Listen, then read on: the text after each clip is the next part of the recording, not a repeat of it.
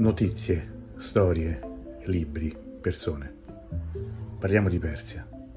Io sono Antonello Sacchetti e queste sono le conversazioni sull'Iran.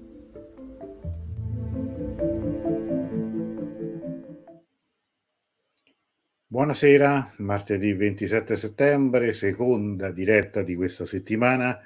Eh, questa è una settimana che inizia con tre dirette di fila, tre dirette consecutive questa sera, a differenza di ieri, il programma era di parlare di qualcosa, diciamo, di molto più, come dire, magari distensivo, di qualcosa di più rilassante, una diretta programmata da tempo, cioè parlare di sport, parlare della nazionale iraniana che si avvia verso il mondiale in Qatar. Eh, ovviamente i fatti di questi giorni, le proteste eh, che sono cominciate e che stanno continuando dopo la morte, dopo l'uccisione di Masa Amini, eh, ovviamente ci impongono anche di dare una connotazione sociale, politica anche a questa diretta. Sarà così inevitabilmente perché vedremo che poi ovviamente le storie si intrecciano e quindi anche la storia di questa nazionale di calcio, di questa amichevole del team MLI si intreccia con quello che appunto stiamo uh, vedendo, con quello che sta accadendo in Iran.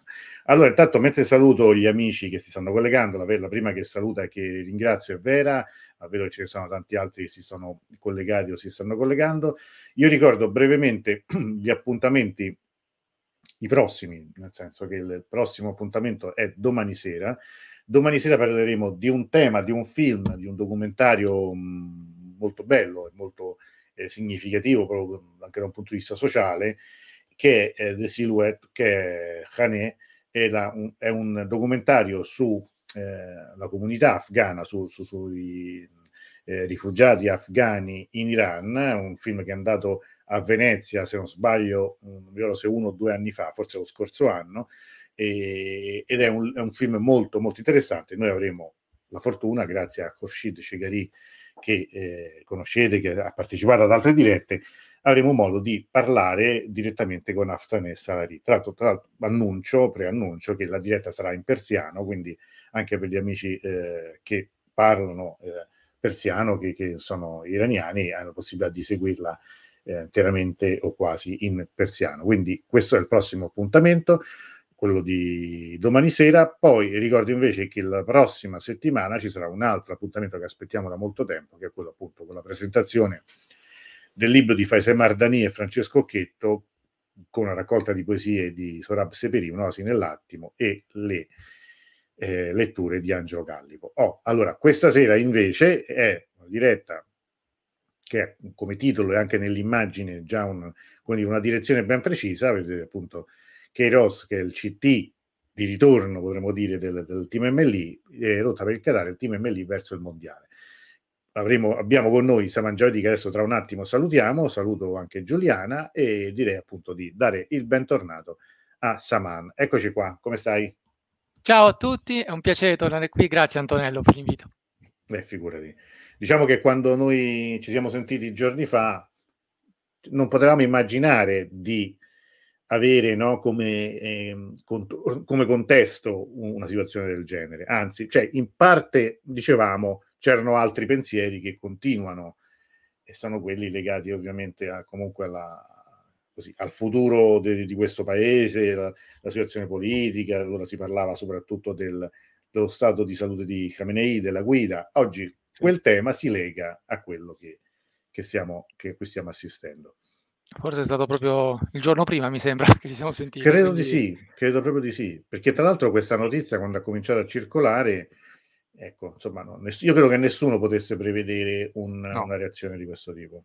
Assolutamente, soprattutto il coraggio che hanno dimostrato e che stanno dimostrando gli abitanti dell'Iran che vivono dentro l'Iran, non quelli che fanno i proclami dall'estero grazie all'asilo politico oppure grazie a somme ingenti di cui possono disporre perché appunto sono scappati ai tempi, ma anzi le persone normali, le persone comuni, soprattutto giovani, che stanno scendendo in piazza, che stanno protestando. Cioè il coraggio non è una cosa da tutti, poi chiaramente le ragioni sono diverse, diversificate perché noi vediamo soltanto quello che vediamo da fuori e quindi non vediamo, leggiamo o soltanto mm. quello che viene condiviso, ma chi vive lì dentro, sicuramente chi per fare quello che sta facendo da tanti giorni, veramente tanto coraggio. Anche i giocatori che sono giocatori ecco. di calcio oggi pomeriggio hanno fatto un gesto che comunque è troppo poco secondo quelli che stanno scendendo in piazza, ma sicuramente è meglio di niente. Ecco.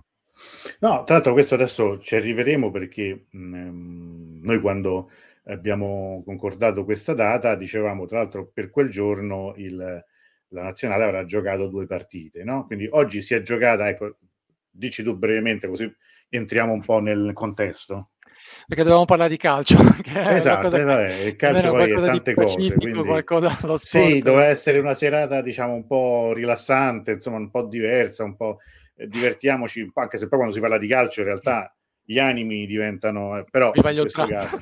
Ecco, esatto, esatto. Allora, l'Iran, come qualcuno avrà saputo, si è qualificato ai mondiali di calcio che si giocheranno praticamente di fronte a casa. Si giocheranno in Qatar. Mm. Eh, un'assegnazione che è stata anche molto criticata, visto che dietro ai tempi, a quanto pare, nella FIFA ci sono state delle tangenti per l'assegnazione. E Qatar, per chi non lo sapesse, è un paese, un piccolo paese che si affaccia sul Golfo Persico, quindi sull'altro lato proprio dell'Iran. Molti giocatori iraniani hanno militato in club qatarioti e spesso e volentieri in Qatar anche si sono svolte delle amichevoli o delle partite di qualificazione ai vari tornei continentali della nazione iraniana. Quindi è una realtà che sia gli iraniani conoscono bene dal punto di vista proprio calcistico e anche la gente dell'Iran, un paese dove a volte si va in vacanza o si va per affari. Quindi l'Iran... Posso fare una domanda stupida? Scusate. Qatar vuol dire è la ferrovia, il treno? Quello è Qatar, se ci aggiungi un Aleph ah, dopo Qatar. il To. Infatti all'inizio anche io invece che vuol dire? Qatar ti posso dire personalmente non lo so perché ah, okay. non anche conoscendo niente, l'arabo non, okay. non, ti saprei dire. Però una volta avevo detto ma scusa vuol dire treno e mi ha detto no veramente si scrive con Qatar, una Aleph in più il treno. Quindi Qatar ah, continua ecco, a ignorare vedi, il significato. Eh, no, no, scusate, questo era una breve parente. Però è vero, è una cosa che viene in mente quando uno conosce appunto la lingua. E l'Iran è nel gruppo B della Coppa del Mondo insieme a paesi che hanno ognuno, diciamo, la loro, il loro peso sia in campo che fuori. Innanzitutto l'Inghilterra, che è una delle nazionali più in forma di tutto il mondo. Un inglese già mi avrebbe stoppato dicendo guarda, veramente il calcio l'abbiamo inventato noi. Quindi... Sì, anche se poi insomma mm, ci sono arrivati ultimi del girone della, come si chiama, della Nations League. Hai visto come hanno perso?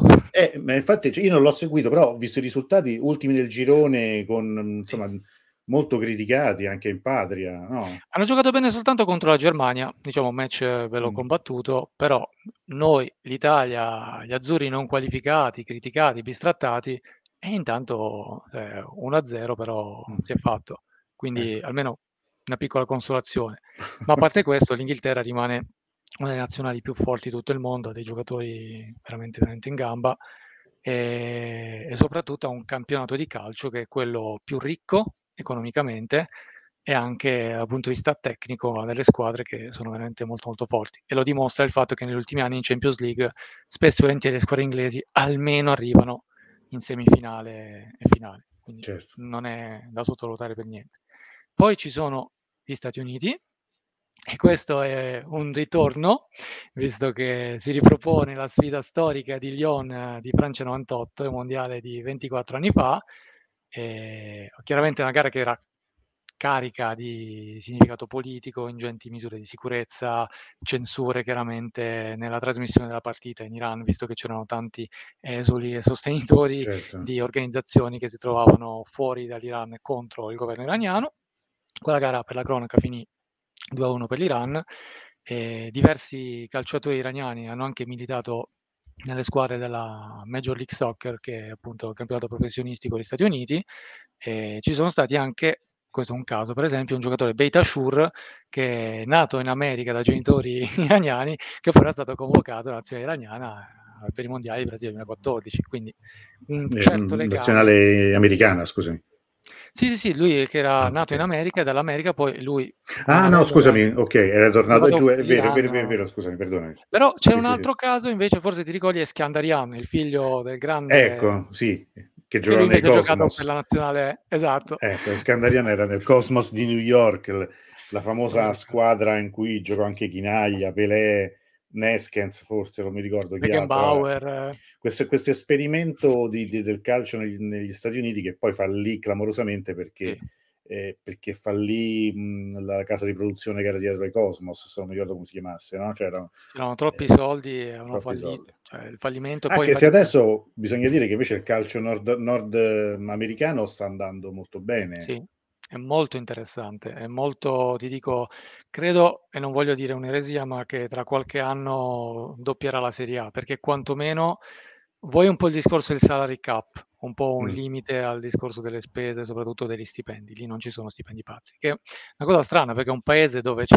si dice libero mercato come gli Stati Uniti, eppure quando si tratta delle scuole di calcio c'è un limite comunque budget di spesa per ogni club, quindi cioè più di un tot, per cui ogni squadra uno, massimo tre giocatori speciali, guarda per esempio il caso di Insigne che è andato appunto a Toronto, eh, per cui evitano proprio che si ripeta l'esperienza del Cosmos eh, che le squadre possono fallire. Quindi credo che poi anche col discorso che sta crescendo di popolarità nei prossimi anni veramente la MLS ci, ci riserverà lì, poche sorprese. Visto che parleremo anche insomma di donne, di, di movimenti femminili, il calcio femminile negli Stati Uniti è, il più forte da ormai da tanti anni. Assolutamente, dai mondiali del 99 che avevano organizzato e vinto in casa, io ho avuto la fortuna di conoscere appunto calciatrici, allenatrici dell'Italia dell'estero e mi hanno sempre detto guarda che gli Stati Uniti sono un altro mondo rispetto a noi, cioè un'altra cosa, ma anche perché forse per il fatto che il calcio femminile è stato molto più, si è diffuso molto di più prima di quello maschile. Cioè, mentre quello maschile all'inizio era l'exhibition, appunto, come la storia okay. di Cosmos, devi dare spettacolo. Tu vai allo stadio, paghi quei soldi, quel prezzo di biglietto, per vedere appunto Pelé, Chinaglia, Scandalian, Beckenbauer. Per le donne era diverso, le donne combattevano per quello che riuscivano a dimostrare sul campo, quindi proprio come un vero atleta, come l'atleta cioè, deve fare. Solo che poi la cosa è riuscita a prendere tutti gli stati degli Stati Uniti e, e per quello loro sono arrivati ancora prima, anche a livello di risultati, prima ancora dei loro pari del sesso maschile. Certo, credo anche molto forse nei, nelle università, no? Cioè se si è cominciato a praticare in modo, come d'altra parte poi il sistema sportivo americano. Sì, college no? parte college tutto lì, alla, soprattutto il basket, sì. Però insomma, sì. Beh, insomma... l'altra avversaria è il Galles, sempre mm. nel girone B, quindi abbiamo detto Inghilterra, Stati Uniti e poi il Galles dove c'è un certo Gareth Bale che per anni è stato a Real Madrid, calciatore fortissimo che già da solo faceva mezza squadra, eh, quindi non è un girone da sottovalutare. Tra l'altro, no. non so se ti ricordi, eh, il Galles si è qualificato sconfiggendo in Spagna. Ti ricordi anche? Eh. Io ricordo che ero convinto avevo, convinto il, ero convinto che alla fine sarebbe passata l'Ucraina, invece no. Tutti lo speravamo. Beh, però anche l'Ucraina è, non sarebbe stato un cliente semplice. Per, è una bella squadra, hanno una bella nazionale.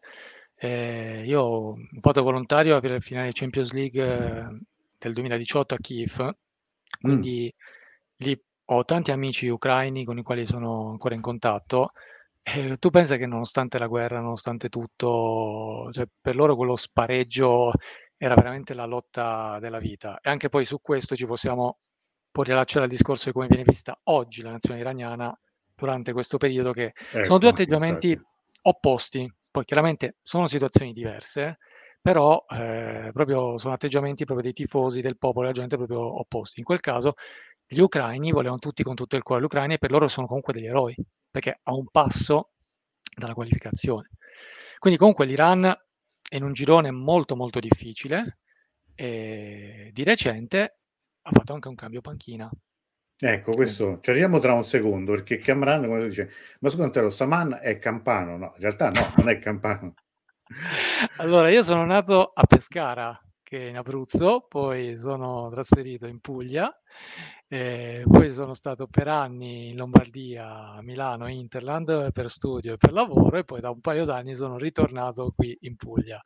Eh, mi piacerebbe Conversano, giusto? Conversano, provincia di Bari, dove c'è il tuo omonimo Antonio eh, Esatto, esatto, che eh, ovviamente come, come racconto sempre, che insegnante di danza, insomma, con, con, con, completamente diverso da me.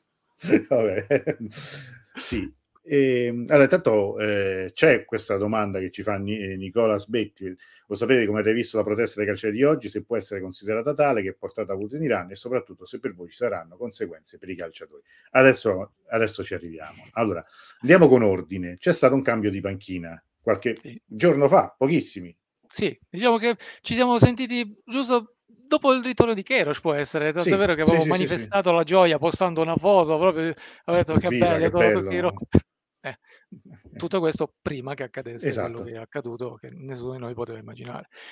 Allora, la storia è andata più o meno così, che l'Iran è stato allenato dal portoghese Carlos Queiroz dal 2011 fino al febbraio 2019.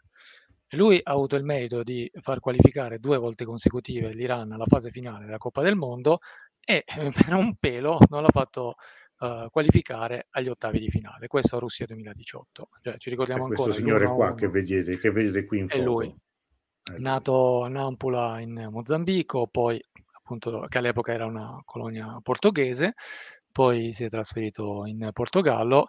Lui è stato quello che ha lanciato i vari Luis Figo, Fernando Couto, la Golden Generation del Portogallo che vinse eh, l'europeo a inizio anni 90, erano proprio ragazzini, poi è stato per anni il braccio destro di Sir Alex Ferguson al Manchester United, e in qualche biografia, non mi ricordo se Giggs eh, o Roy Keane, hanno detto che era un mastino, cioè mm. era odioso per come appunto ti metteva sotto, perché lui era quello che ti seguiva su tutta la preparazione atletica, sulla disciplina, è sempre stato molto tosto mm. sulla disciplina. Un anno è stato allenatore del Real Madrid, non è andata bene, eh, finché poi eh, non è capitato in Iran, dove ci è rimasto ben otto anni. Otto mm. anni da CT dell'Iran, mica poco. Con quei risultati che comunque non sono stati mica male, ha fatto un team building impressionante perché lui ha eliminato i senatori, eh, quindi ti metti contro non, eh, un altro giocatore, ti metti contro di me, fuori. Cioè qua non esistono intoccabili, sono tutti uguali anche e soprattutto per la gestione dei titolari della squadra. Poi cosa è successo? Che la Coppa d'Asia 2019, l'Iran che era arrivato in semifinale ha perso 3-0 contro il Giappone e ha perso anche perdendo la testa, eh, perché praticamente ha preso il primo gol, eh, pensavano che fosse in fuorigioco, i giocatori intanto i giapponesi hanno continuato a giocare, giustamente non ha fischiato nessuno, e poi il Giappone ha dilagato, e dopo quella delusione la Federcalcio non gli ha rinnovato il contratto, anche perché buona parte dei media era contro di lui, e, e quindi se n'era andato. Nel mentre tu pensa, da febbraio 2019 a settembre 2022, che Roche è stato CT prima della Colombia, che ha guidato in Coppa America, e poi eh, dell'Egitto, che ha portato in finale di Coppa, Coppa d'Africa, d'Africa, che però ha perso poi, chiaramente. E quindi Keirosh, libero da mesi, di recente uno dei suoi assistenti appunto attuali eh, dell'Iran ha svelato che Kerosh era stato contattato già dopo, già subito dopo eh, essersi liberato come CT. Quindi mm. questa è una cosa da tenere in considerazione. La situazione dell'Iran nella qualificazione ai mondiali era pessima. Cioè tu pensa che l'Iran, che dopo che Hiroshi aveva preso il belga Wilmots eh, sulla panchina, aveva perso due partite importanti della seconda fase appunto della qualificazione contro Iraq e Bahrain. L'odiatissimo Bahrain contro il quale l'Iran aveva già perso una partita di qualificazione mondiale nel 2001. Quindi l'Iran sembrava spacciato. Wilmots ha lasciato la panchina iraniana perché diceva non mi avete pagato lo stipendio, vi faccio causa alla FIFA. Mm-hmm. Quindi un bel contenzioso di milioni di euro che poi di recente sono stati anche pagati, penso un po'. Un contratto molto criticato perché si è detto che praticamente non c'era nessuna tutela da parte iraniana, cioè ogni diciamo, richiesta era tutta a favore eh, del CT belga e tra l'altro dicevano anche ma scusate ma il team legale della Federcalcio iraniana l'ha revisionato questo contratto prima di darlo al presidente della ecco. Federcalcio che così candidamente, dolcemente lo ha firmato? Sono usciti cioè, questa cosa è stato uno scandalo. Quel presidente della Federcalcio aveva lasciato per motivi di salute. Ecco. Mm. Quindi un interim, presente a vedere calcio di interim, ti sto parlando eh, dell'inverno del 2020, perché comunque poi nel mezzo c'è stata anche la questione Covid. Certo. Ok, quindi Wilmots era già andato, ok, poco prima che scoppiasse la pandemia. L'Iran senza CT e tutto, poi a un certo punto viene proposta la carica di CT al croato Dragan Skocic. Skocic lavorava già in Iran da anni, addirittura tu pensi allenato in Serie B, il Malavon, che è la squadra, eh, non c'entra niente con i Malavoglia di Verga, voglio subito precisare, no. sono, significa i marinai, quindi che sono, è la squadra appunto della marina iraniana che ha sede a Bandar Anzali. Ba- Bandar Anzali.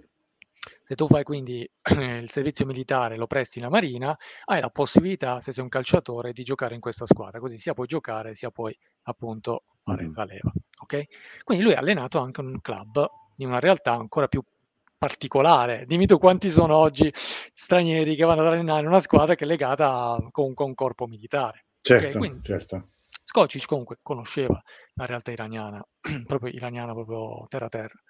E lui è riuscito a far qualificare l'Iran all'ultima fase appunto delle qualificazioni, quindi al terzo posto ha fatto vincere il girone e poi nell'ultima fase, quella in cui c'era anche la Corea del Sud, è riuscito a, a chiudere il girone al primo posto nonostante una sconfitta con la Corea del Sud, appunto, e quindi a farlo qualificare ai mondiali. Quindi tu mi dici complimenti, marzo 2022, certo. cioè questo CT quando nessuno ci avrebbe voluto portare, guidare dalla panchina, lui ha accettato e ci ha fatto qualificare. Peccato che nel mentre siano successe un paio di cosette. La prima è che lui ha litigato, non davanti a tutti, ma c'è stato un botta e risposta abbastanza pesante con Mehdi Toremi, eh, che... che insomma, pezzo da 90 della nazionale. ecco.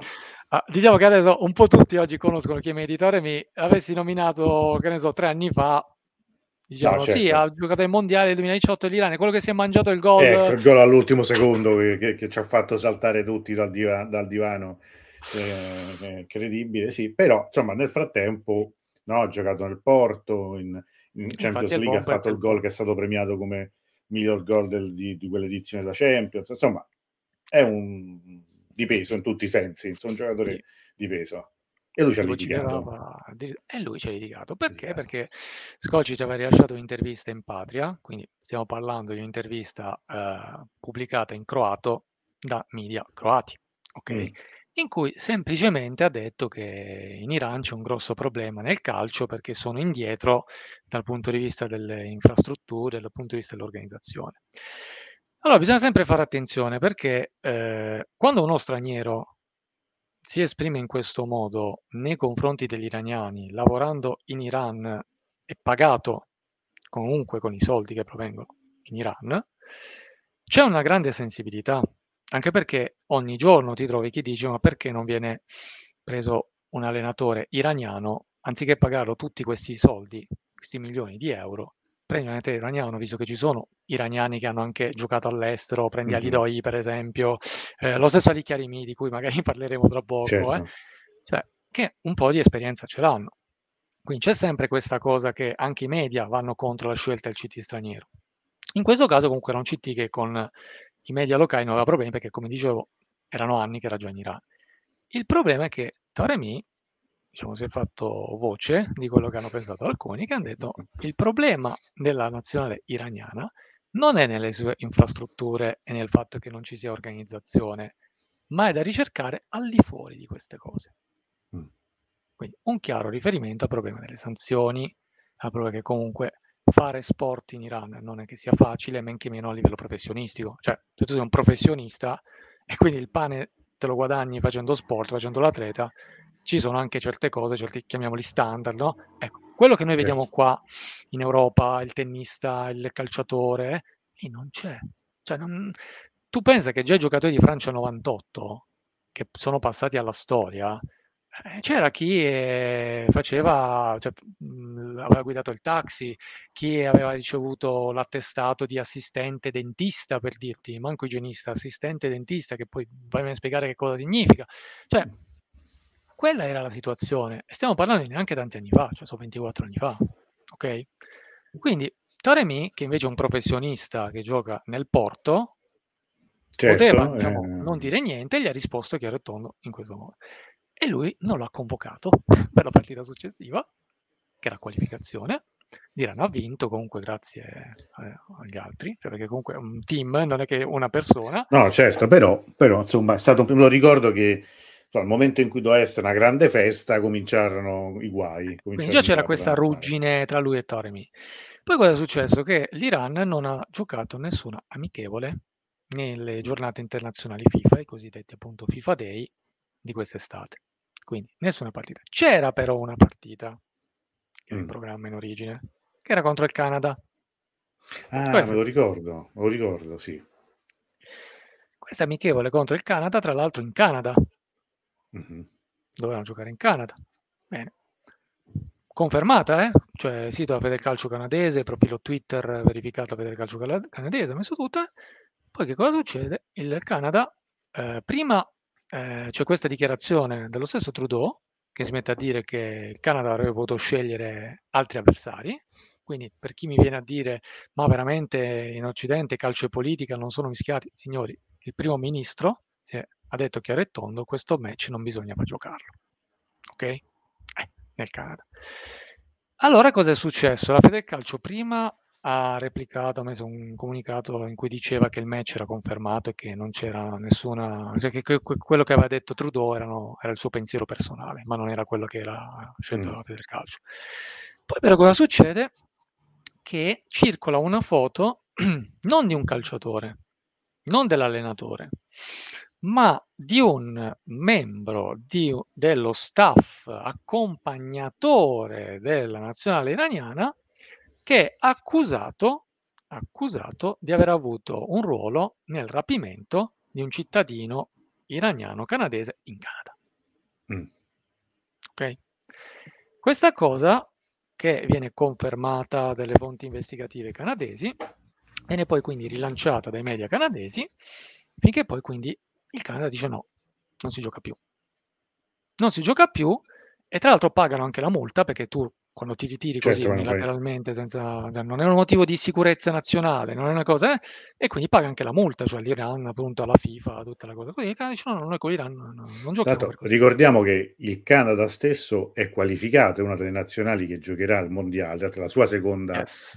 eh, apparizione in un mondiale dopo Messico 86 e sarà uno dei tre organizzatori dei prossimi mondiali, cioè di quelli fra quattro anni, quando saranno Stati Uniti, Messico e Canada. Quindi, voglio dire, pure il Canada eh, sarebbe stata Esce. una partita importante, insomma, non è una, non è una squadretta, come dire, così no, sparuta no. assolutamente. Poi ci sono anche i club canadesi che giocano appunto nella MLS, cioè il campionato sì, sì, della MLS quindi, non è solo Stati con... Uniti, ha anche dei club canadesi, come per esempio il Toronto, il Toronto appunto dove è andato c'era il Vancouver, Insigne, Caps, c'era il Montreal Impact, cioè tra l'altro io adesso sto vedendo, li vedo su YouTube, confesso, da Zon li, li trasmette, ma sì. mi vedo pure delle partite, ma sono piene di pubblico, cioè a me la cosa che, che stupisce è il tifo organizzato Bellissimo. dei club canadesi, molto sì. composto, molto, però molto colorato, cioè anche partite belle, belle come dire, vivaci e combattute, insomma. Poi lì hanno i playoff,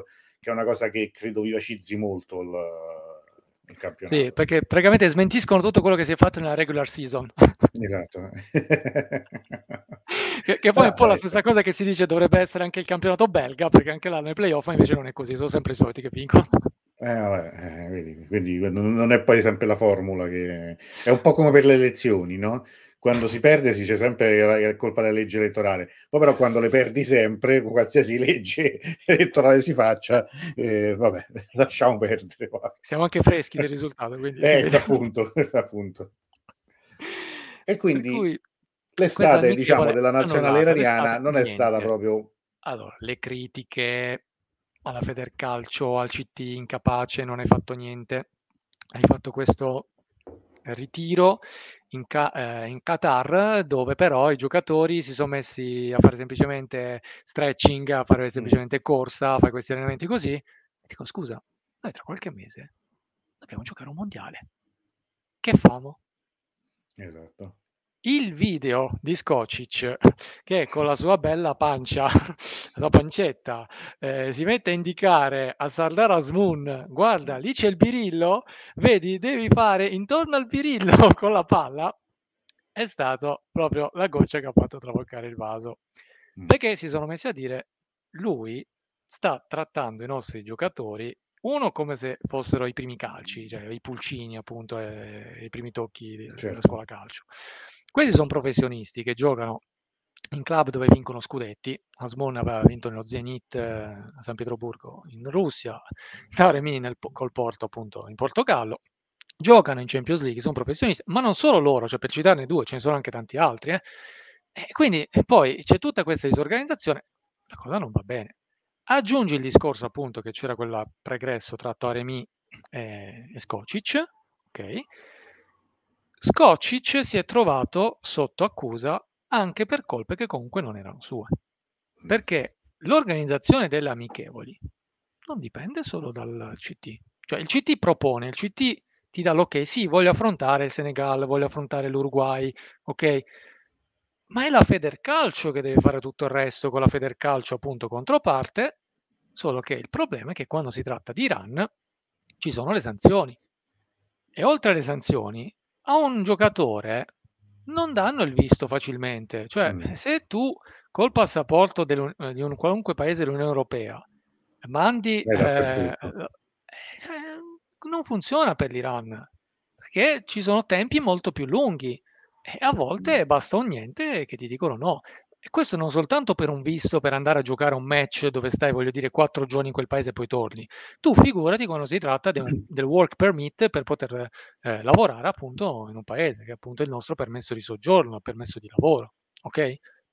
Quindi non è, non è facile, e qua cioè, diciamolo chiaramente, tu lo sai, non è facile essere iraniani, ora a prescindere dal calcio, cioè, no, non, no, certo. non, è, non è... né in Iran né fuori, cioè aprire un conto in banca, avere una carta di credito, cioè fare un bonifico, no, no, cioè basta soltanto, a volte tu hai anche la cittadinanza, ma il luogo di nascita c'è scritto Iran e sei sottoposto comunque a certe verifiche, a certe cose, ok? Sì, non, vai, non ti danno il visto per gli Stati Uniti, per esempio. A me è successo di persone che conosco che dovevano andare per un matrimonio di parenti in, uh, negli Stati Uniti, pur avendo passaporto italiano, ma essendo di, nati in Iran, alla fine non sono andati. Non gli hanno dato l'esta, nel, al colloquio in ambasciata gli hanno detto no. Ecco. Ed è a loro discrezione. Certo. Eh, Quindi, io ricordo che anche quattro anni fa, per i mondiali in Russia, la nazionale arrivò con pochissime, fece un amichevole con la Bielorussia, mi ricordo questo, che uno dei pochi paesi disposti a fare un amichevole con l'Iran fu Bravissimo. la Bielorussia. Sì. sì tanti cioè, avevano detto no. Cioè, quindi uno dice primo... pure, ti alleni, sì, ma con chi ti alleni? Non è ti alleni sempre da solo, perché se non esatto. hai con esatto. nessuno che, che accetta di giocare con te diventa complicato. Eh, poi sai quante volte ci sono anche pressioni su quei paesi, su quelle federazioni che dicono non andare a giocare con l'Iran perché sennò poi non giochi con me.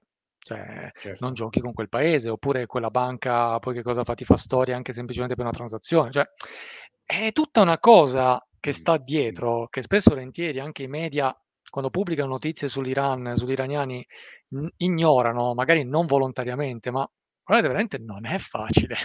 Cioè, porti anche il gruppo sanguigno, ma veramente, cioè, no, c'è scritto Iran, no, cioè, semplicemente ti, ti, ti, ti, rifiutano. Qua non è una questione di fare vittimismo, è veramente raccontare. Cioè, uno dei calciatori che adesso ha giocato contro eh, il Senegal, lui, pur giocando negli Emirati Arabi, Emirati Arabi, il visto per l'Austria gli è stato dato più tardi rispetto agli altri e si è unito al, al gruppo un giorno prima della gara con l'Uruguay.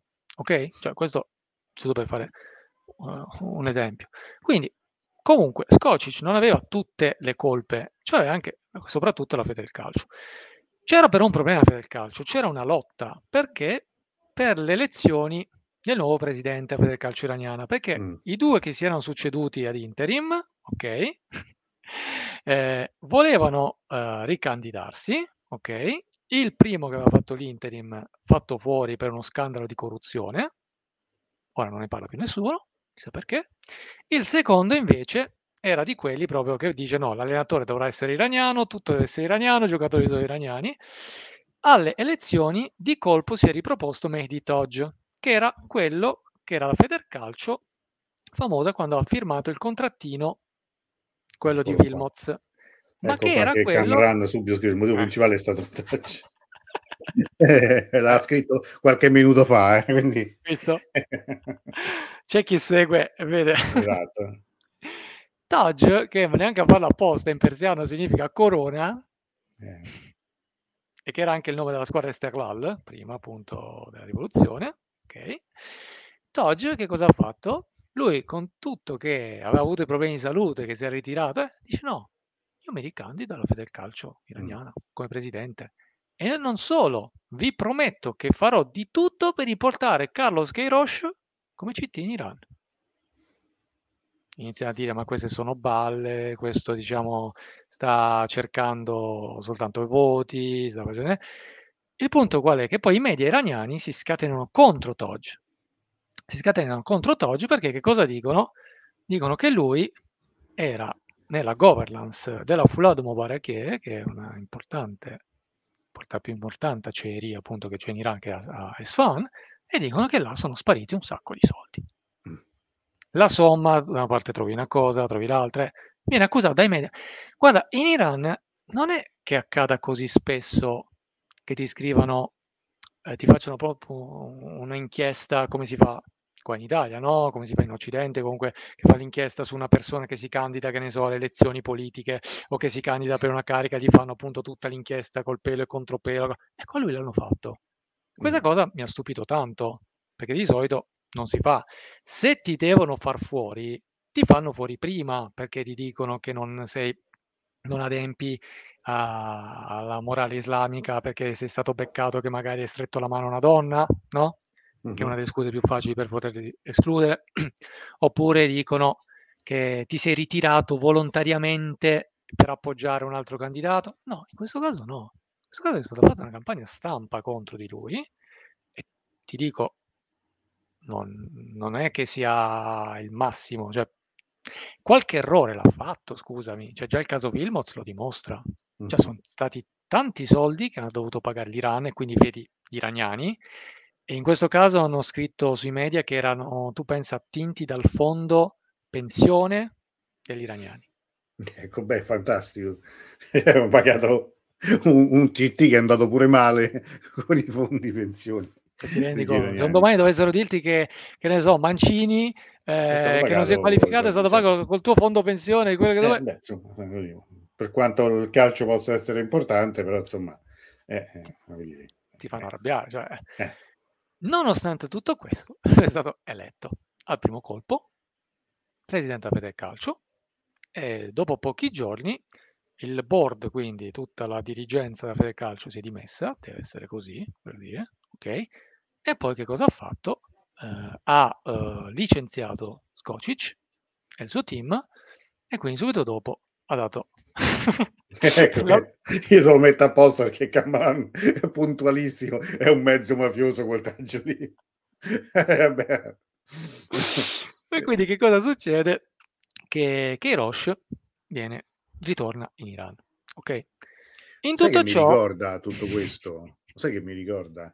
un film che ho visto su Netflix pochi giorni fa, dedicato, sicuramente l'avrei visto pure tu, se, se, se, a Figo, a quando, Figo. Real, a quando Real Madrid comprò Figo. Mamma mia. L'hai visto? Stai film? sbloccando un ricordo. Il film l'ho visto, ma mi ricordo ancora la testa di maiale che gli hanno buttato esatto. quando batteva il calcio d'angolo. Cioè, è, è, è, tutta la storia sul retroscena, cioè di come quello che si vuole fare leggere presidente del, del Real punta tutto su questa trattativa, cioè se eleggete me io vi porto Figo. E dall'altra parte, quasi in contemporanea, si, si, elegge anche il presidente del Barcellona, che invece è convinto di strappare il rinnovo a Figo, comunque di tenerlo. E come tutto un giro poi enorme di soldi, ma anche proprio di pressioni politiche, alla fine Figo eh, se ne va dal Barcellona a, a, a Real. E, cioè, tu, eh, guarda, il film lo consiglio, non mi ricordo il titolo, adesso lo cerco, ma è, è, è bello anche ti fa vedere pure quanto come siamo cambiati nel giro di pochi anni, no? Quello era i, i primi anni 2000, ma proprio sì, come abbigliamento. Forse, come... proprio era il 99-2000 quella stagione. 90, sì, poi lui ha vinto il pallone d'oro. Sì. Era il 2000, perché era l'estate sì. dell'Europeo del 2000, quando eh, l'Italia andò in finale con la Francia, quello famoso il golden goal maledetto, e, e, del, e di Francia-Portogallo come semifinale. Te la ricordi? Mamma mia, con rigore all'ultimo segnato da Zidane. Sì, sì, sì, con lui che mi ricordo con Figo che disse che, che la, la, l'intervista de, dell'arbitro che era stato espulso perché che gli ha detto lui se, che è un ladrone. è un ladrone, è la verità in spagnolo. Si era strappato la maglia lui, sì, sì, sì, fece una scena. Momento, Dono Gomes, squalifiche lunghissime, sì, per, per cosa sì, per un fu... tocco di mano di Abel Xavier che la c'era poi, cioè, non, non, capisco la rabbia per dispiacere per, per, perdere insomma, la partita così, però era tra l'altro con quell'altro fenomeno appunto di Gabriel Xavier che poi venne anche a svernare alla Roma, ahimè. Sì, eh... ma sai che è stato anche al Bari?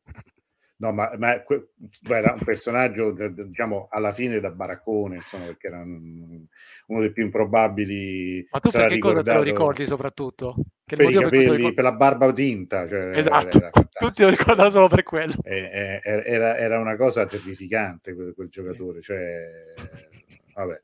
Però non era, non era manco stato così male, insomma, quando era, no? Cioè... Infatti ero sorpreso, cioè in quell'europeo, cioè, però là, boom, l'uomo sbagliato nel momento sbagliato. Sì, sì, sì, Tocco di mano e sì, là è una cosa che accade sempre quando c'è la candidatura presidente di Barça e Real di fare queste promesse. In Iran è andato più o meno così, cioè non è un caso. Solitamente lo fanno i politici e qui l'ha fatto per la Federcalcio iraniana, quindi cioè, è stato anzi uno step successivo. Tra l'altro la cosa curiosa che volevo dirti è che Skocic, l'annuncio sua, del suo licenziamento era stato già dato semplicemente un mese e mezzo prima.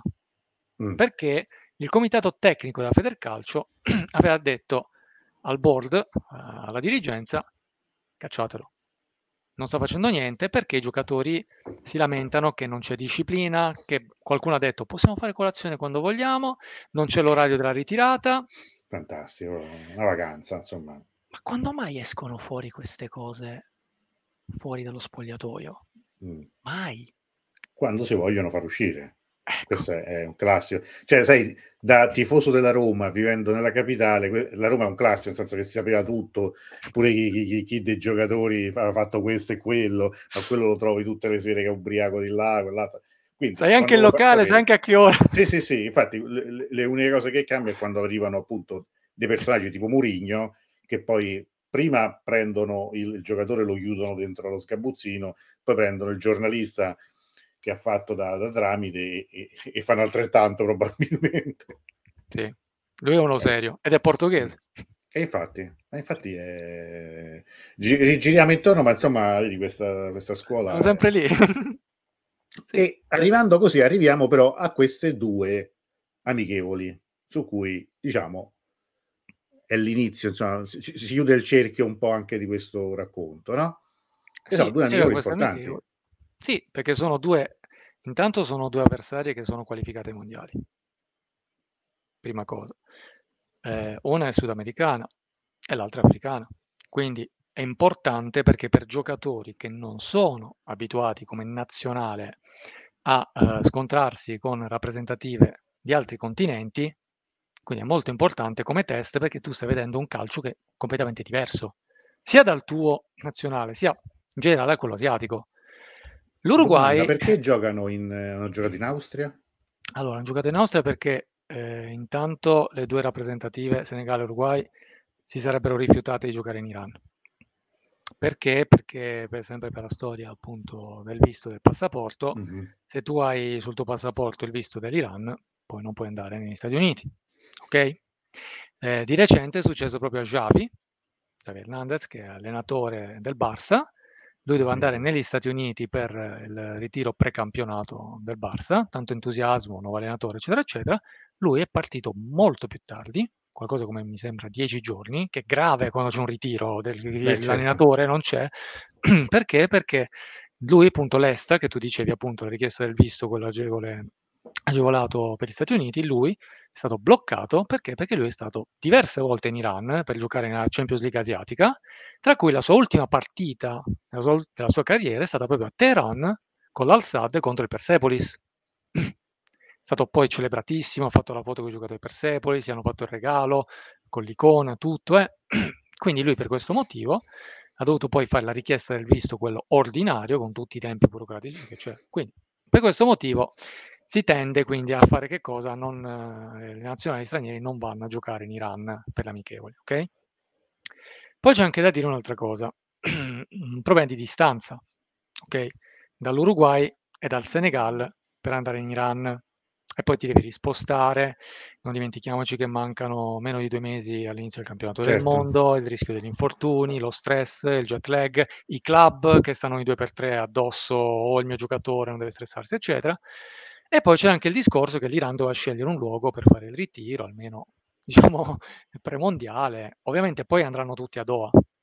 Mm tutti, poi, tutte le squadre andranno a Doha, tutte le, eh, le partecipanti alla Coppa del Mondo, perché devono andare comunque in Qatar, si gioca lì. Qatar, paese piccolissimo che però dovrà ospitare tutte queste squadre per il ritiro premondiale. Ma prima di andare là, dov'è il punto di incontro tra Iran con Uruguay e Senegal? L'Europa. Vai in Europa non c'è problema, né a livello burocratico, né a livello appunto di facilities, quindi di logistica, e quindi ho scelto l'Austria. Ora ti racconto una cosa. Io volevo andare a vedere queste due partite. Le volevo andare a vedere. Ci tenevo veramente tanto, tanto, tanto. Avevo... Prima bisognava capire dove si giocava, perché tu pensi che all'inizio i media senegalesi ti dicevano che avrebbero giocato in Slovenia, mm. scrivendo però lo stadio che era in Slovacchia. Eh, un po' di confusione, come dire, una certa distanza, insomma. Ecco. Questa era la situazione più o meno cioè, 20 giorni fa, un ecco, mesetto fa. Insomma, eh. Eh. Mh. Poi che cosa si fa? Cerchi, cerchi, cerchi, eh, ci siamo messi in tanti appassionati a cercare, a spulciare. Qualcuno dei vari appassionati ha scritto: "Oh, guardate, ho trovato questa, diciamo, uhm, organizzazione, questa società che sta in Austria, che ha messo sul suo sito tutto l'elenco di nazionali, tra cui c'è anche l'Iran. Quindi ci sarà sia il ritiro che queste due amichevoli di là". Bene, li ho contattati e loro mi han detto: "Sì, ti possiamo confermare la data, l'ora e le avversarie. Stop. Ho fatto scusate, ma biglietti? Ok? Perché c'era scritto là per informazioni anche sugli accrediti. Mm. Quindi mm. se tu sei della stampa, io non sono della stampa, non ho la tessera stampa, però diciamo l'accredito cioè, lo puoi chiedere appunto se della stampa, l'organizzazione che manda, eccetera. Quindi comunque sono interessato a saperlo. Se poi magari una testata qualunque mi avesse detto ti mandiamo noi come freelance, cioè poteva anche essere, no? Sappiamo benissimo che l'ordine giornalisti certo. è una cosa che certo. c'è qua in Italia, ma in Inghilterra per esempio non c'è. Okay? No, ma in tanti paesi non c'è. ecco. Quindi, e là hanno detto no, eh, sui biglietti devi chiedere direttamente eh, a, a, chi si occupa ogni stadio. Quindi mm. ho contattato il singolo stadio, ok, uno a St. Polten, che era la partita contro l'Uruguay, e l'altro invece a Maria Entersdorf, che è la partita di oggi contro il Senegal. Ci hanno messo un po' per rispondermi, però mi hanno detto guarda, c'è ticketmaster.at dove potrai comprare i biglietti e ci sarà anche al momento allo stadio. Mm. Bellissimo. Ogni giorno su Ticketmaster stai, stai, stai. Niente, niente, niente. A un certo punto, sempre tra gli appassionati, qualcuno scrive guardate che corre voce che si giocheranno a porte chiuse. e qualcun altro commenta No, questo è il primo step solitamente per annullare un match. Mm. È vero, che solitamente quando prima ti danno l'annuncio che la gara è senza tifosi, poi puntualmente viene annullata. Allora aspetti, poi riscrivo, ricontatto tutti e due gli stati, una mi risponde in maniera diciamo molto gentile dicendo guarda eh, purtroppo motivi di sicurezza e l'altro mm. scrive semplicemente motivi di sicurezza, va bene, mm. ancora ancora. Ricontatto gli organizzatori per sapere scusa ma quantomeno mi puoi mandare la cartella stampa? Ti sto chiedendo la cartella stampa, che non stiamo parlando di un Sì, certo, insomma, è una cosa mm, banalissima. Eh. Ecco, eh, che almeno sai, c'è la lista dei giocatori, giocatori con i numeri, le cose, cioè, eh. Eh, e gli chiedevo anche, sai se verrà trasmessa la partita? Risposta, non sono autorizzato a darti informazioni su questo. Mm. Mm. Cioè, allora, i primi che se la facevano addosso erano loro organ- quelli che dovevano fare da host, dovevano ospitare appunto le squadre, i giocatori. Perché? Perché sapevano che ci sarebbero stati tanti dimostranti, ok? Lì fuori dallo stadio, come è anche avvenuto oggi, come è avvenuto anche la gara contro l'Uruguay, ok? Quindi la cosa è andata un po' così. Ti posso dire, è un miracolo che sono state organizzate queste partite, è un miracolo che le amichevoli non siano state annullate, e è un miracolo che i giocatori siano scesi in campo. Mm. Perché? Perché adesso arriviamo a quello che è successo sì. negli ultimissimi giorni. Eh, negli ultimissimi giorni è partita una uh, pressione sui giocatori, sulla nazionale, per non giocare questi match, per ritirarsi dalla nazionale o addirittura ritirarsi dalla partecipazione alla Coppa del Mondo. Come mai? Di che cosa gli si accusa? Gli si accusa di non aver solidarizzato con il popolo iraniano e soprattutto con la famiglia di Massa Amini per quello che è successo. Dicono c'è gente dall'estero Vedi per esempio Paolo Maldini, che pure ha pubblicato sui social un suo pensiero, eh, o i vari sparsi in tutto il mondo, dice tutti dall'estero, dall'Italia, dall'Inghilterra, eccetera, hanno manifestato la loro solidarietà per quello che è successo e anche hanno condannato quello che è successo, perché non è soltanto che tu dici faccio le condoglianze, prendi anche la posizione di condannare quello che è successo, ok? Perché loro non lo fanno, i calciatori della nazionale iraniana? Perché tu andavi sui loro profili, le loro storie, ovviamente parliamo solo di Instagram, perché mm. l'unico social... non filtrato in, in Iran. Adesso anche quello. Quindi sono filtrato anche quello, però ufficialmente se tu vai su Instagram tu non stai facendo niente di illegale, cosa che invece con Facebook e Twitter non è possibile. E anche là infatti usi il VPN per far fuori appunto a girare il filtro. Quindi dicono le loro storie su Instagram, i loro feed, i loro post, non c'è niente. L'hashtag Masomini, che tu lo scriva in persiano, che tu lo scriva in caratteri latini, non lo trovi no? sui, loro, sui contenuti pubblicati calciatori iraniani. E quindi hanno iniziato ad accusarli a dirgli voi non siete la nazionale iraniana, voi siete la nazionale della Repubblica Islamica. Che quando veicoli questo messaggio e lo diffondi è molto pericoloso mm. perché eh, la rabbia comprensibile che c'è dopo quello che è successo, perché ricordiamoci quello che è successo. Certo, Una giovane no. viene fermata per strada, da chi? Da questa Gashter Shod che è la polizia morale. Perché? Perché dicono non hai messo le job come si deve.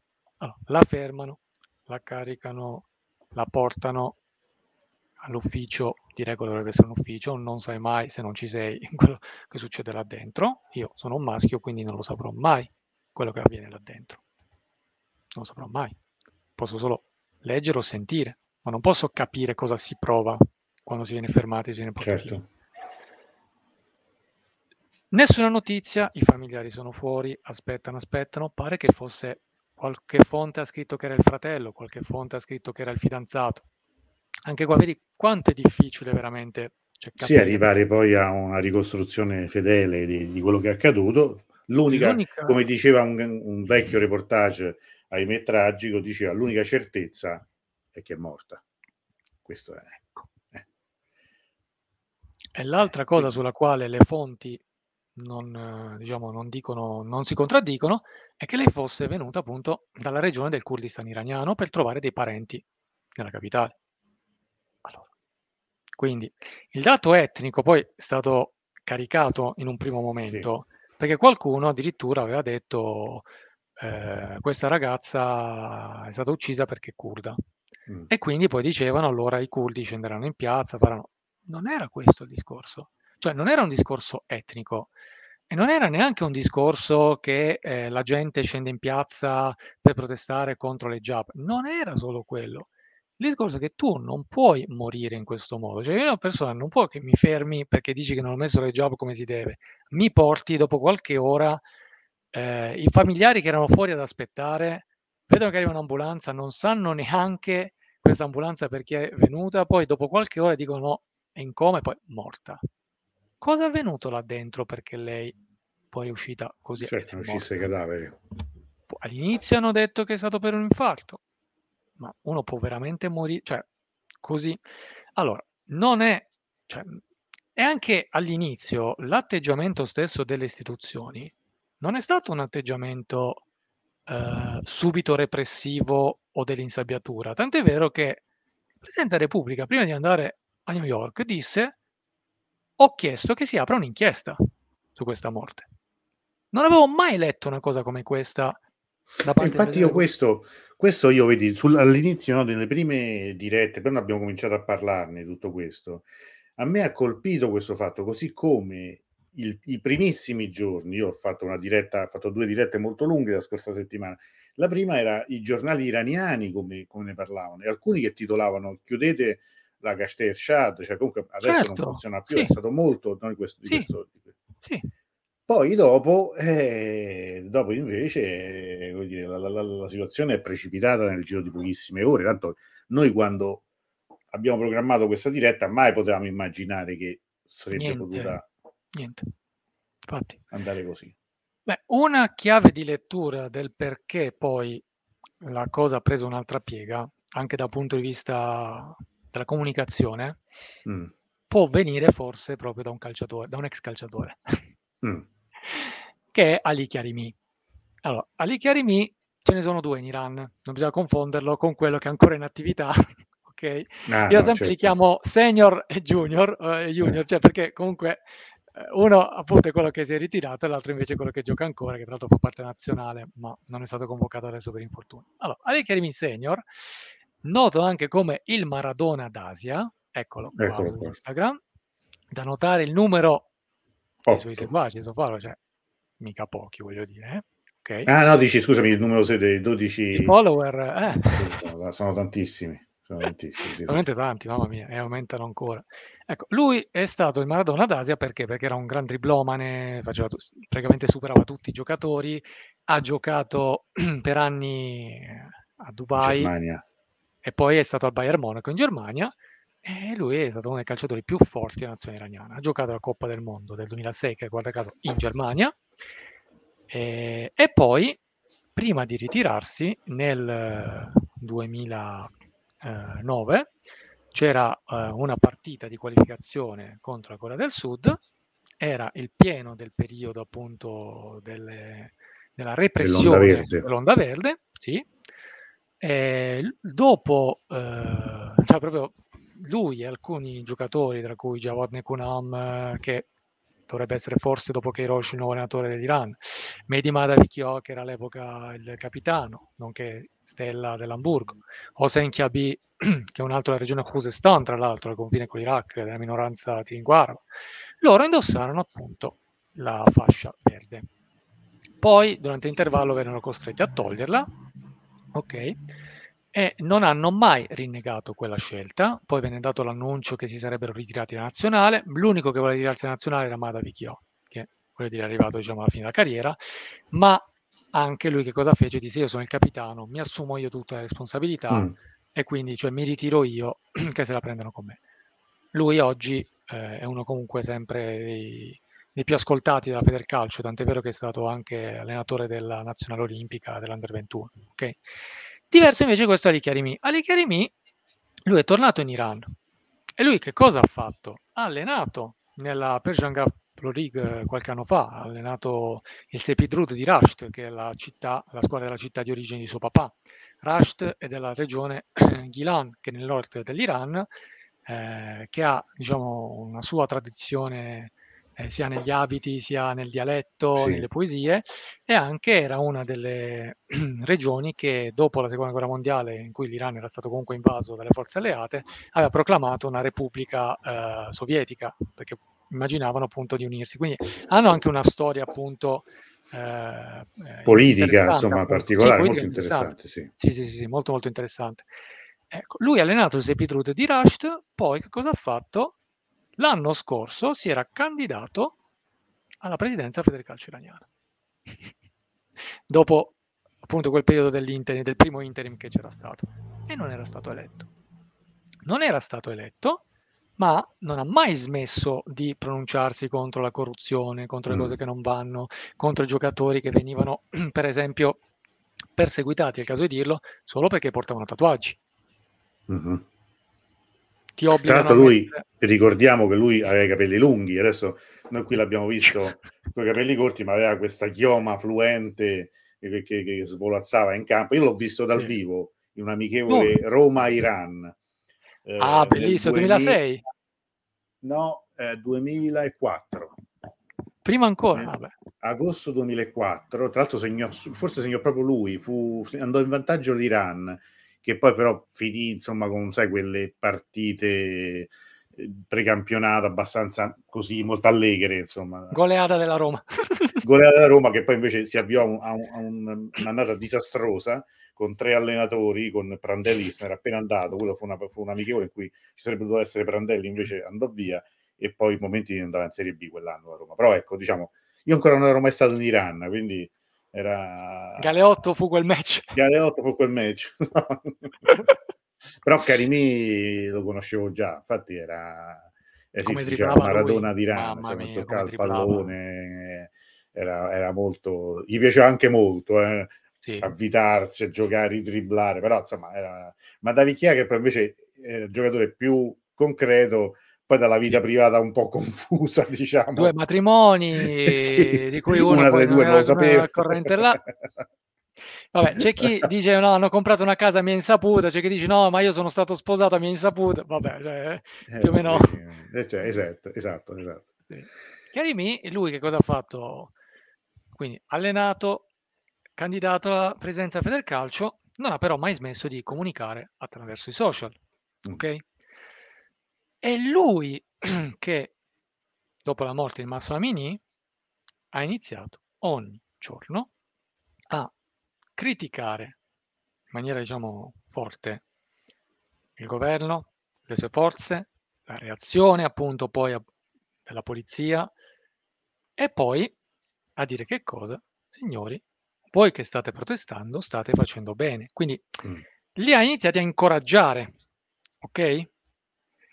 Se prima, se prima la protesta non aveva un volto, ma aveva tantissimi volti, era appunto le persone che andavano in piazza, adesso hanno iniziato a comparire le cosiddette icone, i leader, ok? E Ali Chiarimi è riconosciuto come, adesso viene riconosciuto come un oppositore, capo oppositore, un capopopolo, ok? Mm. Eh, sono giorni che pur lui postando non stop storie su Instagram appunto con video dei massacri, con inviti appunto alla resistenza, sono però giorni che tu non vedi un video con la sua faccia. Mm. Ok? Qualche giorno fa, sicuramente ti ricordi che Elon Musk cosa ha fatto? ha pubblicato su Twitter l'annuncio che Starlight sarebbe stata subito attiva in Iran. Quindi avrei mandato subito i satelliti sopra appunto l'Iran e che poi attraverso non ho capito bene, cioè dei ripetitori, dei ricevitori, appunto, che comunque li devi comunque andare a montare. Sì, infatti non, non, non, è una cosa irrealizzabile, cioè nel senso il, il, il, il progetto è quello ma inapplicabile, diciamo. Poi Elon Musk, voglio dire, ci ha abituati a tutti questi proclami che lui fa sì, questo, sì, fa quell'altro, sì, fa... Lui come ha scritto questa cosa ha iniziato a essere condivisa e stracondivisa sui social, ok? Tra cui da Chiarimi. E Chiarimi mm. poi che cosa ha fatto? Ha postato l'elenco delle app VPN che servono appunto per aggirare i filtri.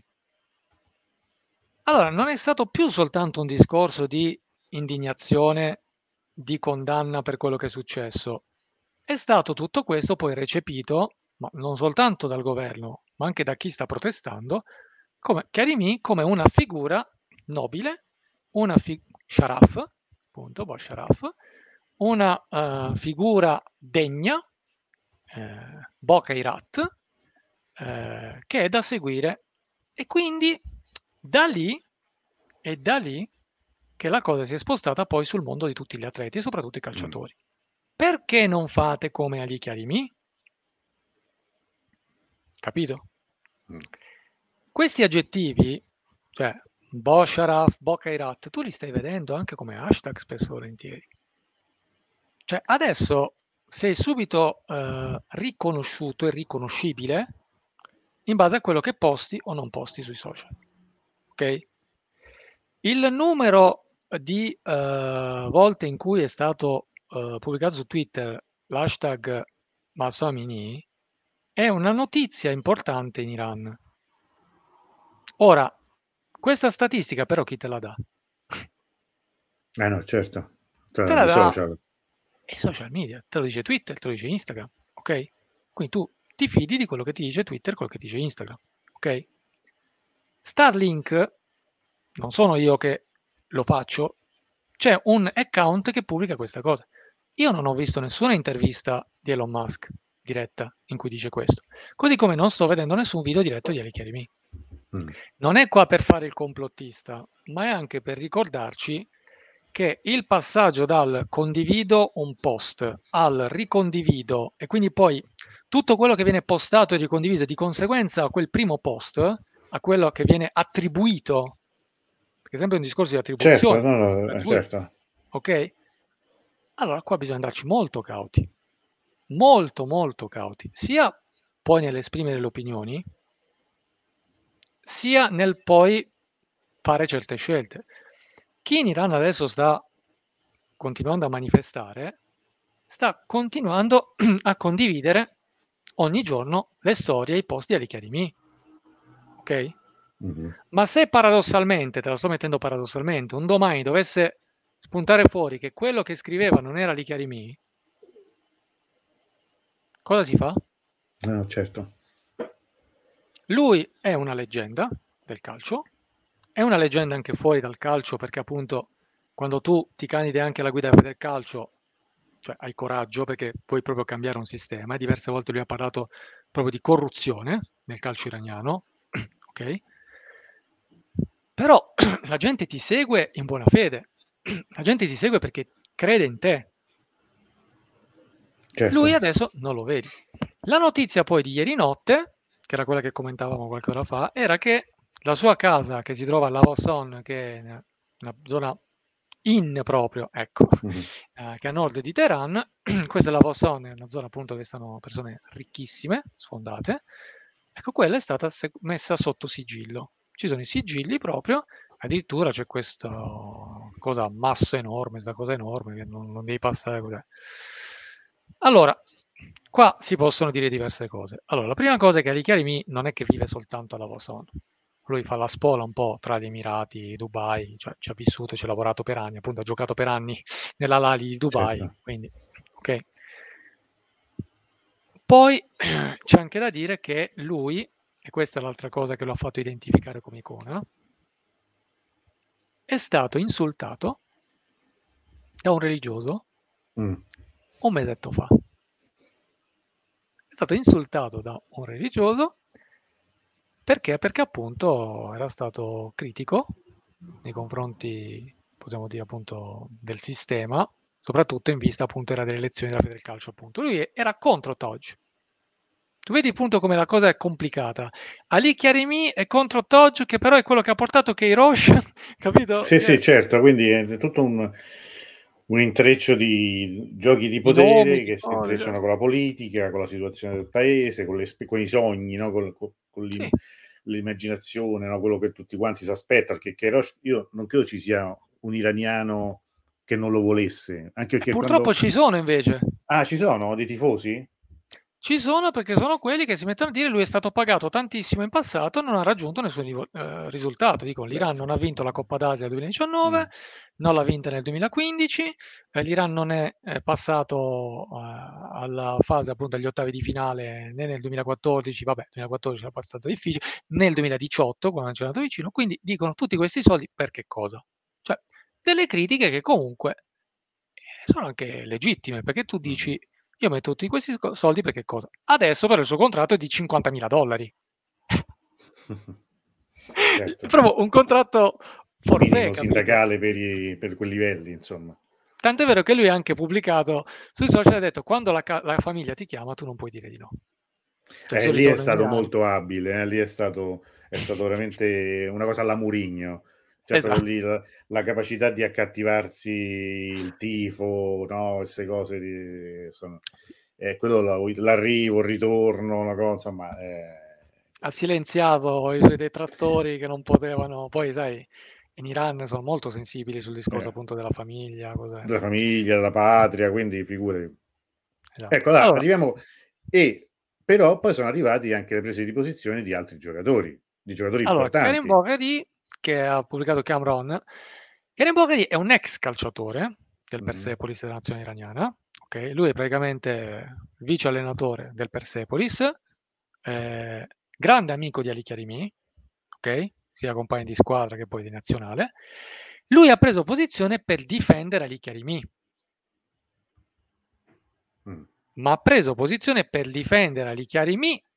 Non è che prima aveva preso posizione su quello che è successo a Massimo Amini. Questo non per dire qualcosa okay. contro Chiarin Boveri, ma per dire che la presa è di stato quel passaggio coraggiosa è stata in primis per dire perché adesso stanno buttando fango addosso da Lichiarimi dicendo che appunto lui ha, è sfondato di soldi, che fa quello che vuole, eccetera. Mm. Ok? Quindi Borghi ha preso posizione e anche altri ex calciatori adesso hanno preso posizione.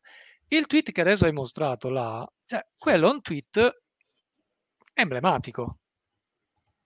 Non so se poi si vedere. vede. Sì, sì, sì, lo faccio vedere un po' più grande. Eh, perché per il discorso che appunto, che dice, adesso o, la, o um, scusa, ecco, lo faccio vedere. Yatim Emeli, Yatim e Jomuri Islami, cioè ecco. o, eh, o eh, Team Emeli, cioè la nazionale, eh, la nazionale o la squadra della Repubblica Islamica. Sì. È un out-out questo. Cioè, non, eh, i giocatori o sono la nazionale degli iraniani oppure sono la nazionale della Repubblica Islamica. Questo è mm. quello che chi protesta sta manifestando e sta in maniera molto molto forte, anche con l'insulto, anche con la minaccia, anche con l'invito alla violenza, mm. perché i giocatori sono stati anche minacciati e tu trovi tanti post di minacce ai giocatori. Non scendete in campo, non vestite quella maglia, non partecipate alla Coppa del Mondo, mm. siete al soldo del governo. Cioè, sono certo, no, no, è una forma di pressione pesante. Tra l'altro, sai che, l- che l'ultimo tweet che mi avevi mandato è stato rimosso, cioè non ah, si vede. Questo ecco. qui, però io ho salvato, allora ho salvato delle immagini, no. per, speriamo, era quello che, che, avevi messo tu, cioè questo sì. qui sono le immagini del, dei giocatori che oggi, nella partita di oggi, no, spiegalo tu, così lo... Allora, i giocatori hanno preso una posizione, qualcuno dirà che non è vero, però mm. i giocatori hanno compiuto un gesto, questo credo che non sia contestabile, e cioè che al momento in cui c'era l'inno nazionale iraniano, che è l'inno nazionale che c'è appunto da quando c'è la Repubblica Islamica, anziché cantare l'inno testa alta o con la mano sul cuore, che cosa hanno fatto? Buona parte aveva la testa bassa, non cantava e soprattutto erano vestiti con dei giubbotti neri che li coprivano interamente le maglie, non è una cosa casuale perché il nero è sia un simbolo di lutto e sia, coprendo interamente la maglia, coprivano il logo della Federcalcio iraniana che riporta che cosa? Riporta lo stemma. Del, lo stemma. Ok, ecco. dove c'è scritto appunto Repubblica Islamica. Quindi non è casuale.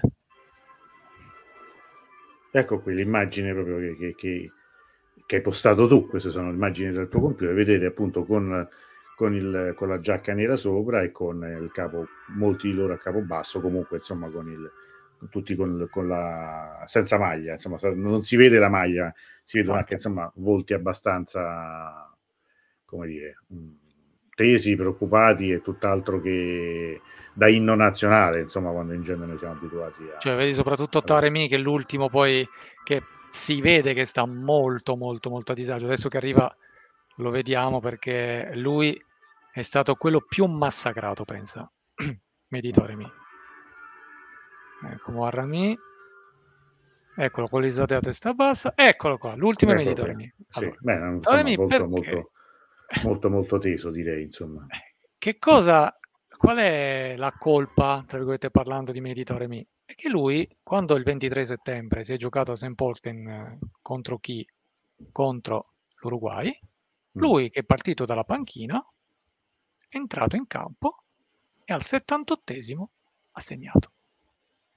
Ero su errore della difesa, eh, ha segnato. Lui quando ha segnato ha festeggiato. Mm. Mm. Festeggiato, abbraccio. Eh. No, non dovevi festeggiare. Come fai a festeggiare quando ci sono i tuoi connazionali che vengono massacrati in piazza?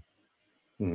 Cioè, quello che, eh, perché detta così sembra, diciamo, una frase fatta, sembra, però uno deve avere in testa eh, le immagini di chi viene manganellato, di chi muore. Con la testa spaccata in due. Tu proprio le citavi qualche giorno fa, Bandar, cioè qualche momento fa Bandarazali, no? E sì. da Bandarazali che arrivano, sono arrivati anche dei video molto, molto crudi, cioè di gente che rincorsa dalla polizia trovava rifugio nei, nei, nei, nei palazzi, cioè in un, in un palazzo tra l'altro molto riconoscibili perché sono proprio simili un po' più alle nostre case, diciamo, mediterranee, no? con i balconi, no?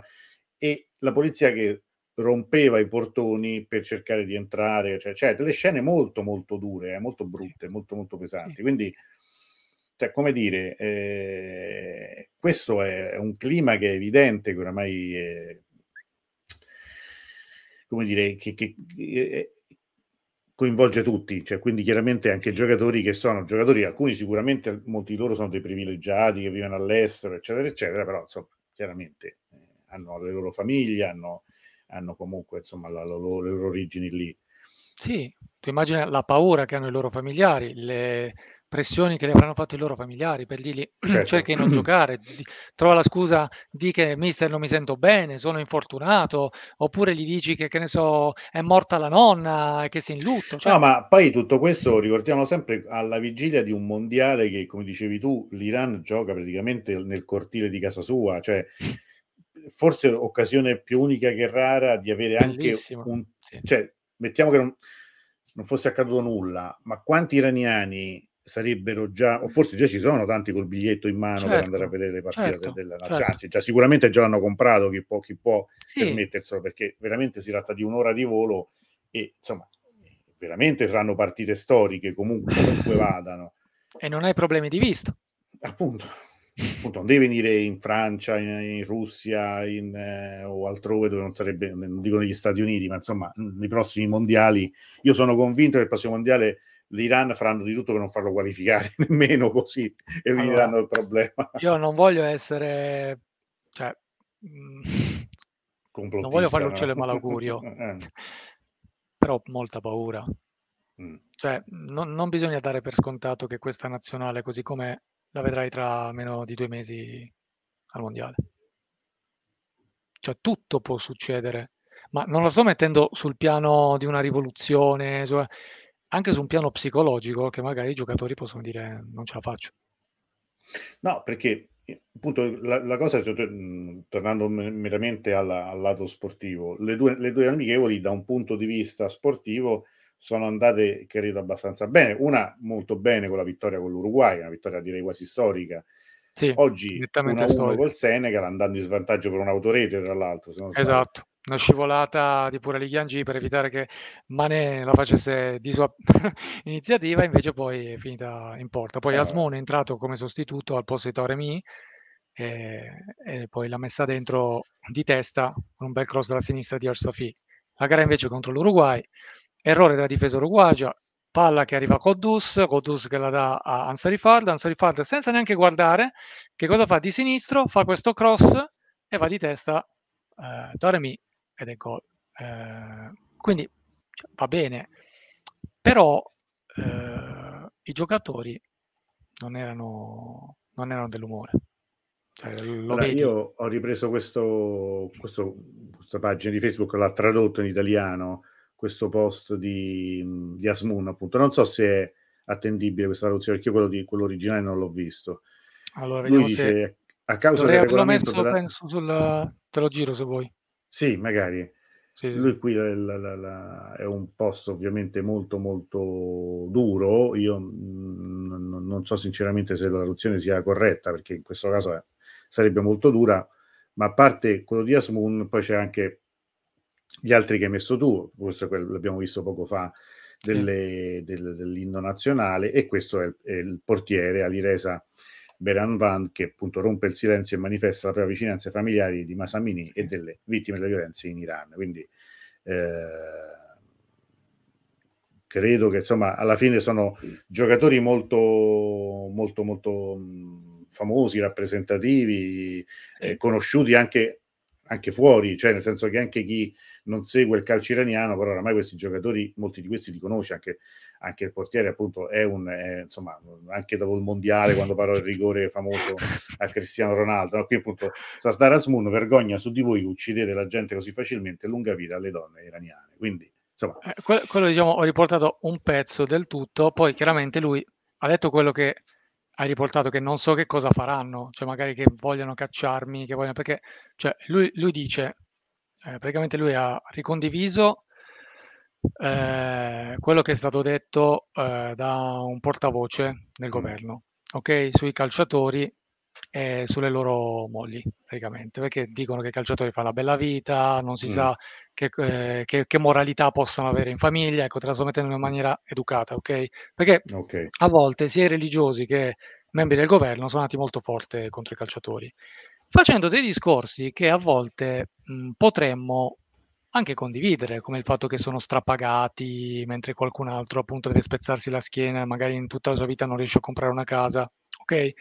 Queste cose tu le puoi dire a Teheran, come le puoi dire a Roma, come le puoi dire eh, alla Paz, cioè le puoi dire un po' in tutto il mondo. Il punto, il punto è che in Iran una cosa come questa ha un risvolto automaticamente su come vivi nel quotidiano perché non ci sono certe possibilità per la gente comune. Quindi è dietro l'angolo che ci possa essere appunto la rabbia e che ci possa essere che ti... qualcuno poi che cosa dice? Dice tu sei arrivato dove sei arrivato per cosa? Perché sicuramente sei stato raccomandato da o hai fatto qualcosa di sporco per. Ok? Quindi c'è questo già contro il quale devono fare i conti i calciatori. Qui c'è stato questo attacco appunto su di loro e le loro compagne, poi la risposta di Asbun che ha condiviso è che questo è stato cancellato, questa mm. storia su Instagram, lui ha scritto sopra sopra, da notare il dito medio, hai visto i tre diti medi? Sì, sì, lo rimettiamo così. Lo, eh, lo... O forse sono indici, no dai mi sbaglio, sono indici. però sem- sembravano, in- Beh, sembravano oddio, molto... Eh, sì, insomma, però il tono che, che, che, che, che lascia insomma, intuire mm, è molto molto polemico. Insomma, allora, lui là ti dice, io a causa delle regole della nazionale, ok, fino ad ora non ho potuto dire niente dal, riti- mm. dal, dal ritiro, ok? Quando finisce il ritiro, eh, per, perché il ritiro non è finito, ok? Ma ormai non ce la faccio più, proprio non ce la faccio più, ok? E, e anche se dovessi rischiare di essere escluso dalla nazionale, ok? Che amo, io per l'affetto che ho rispetto verso le donne, i capelli delle donne iraniane, ok? In nessun modo si può cancellare, ok?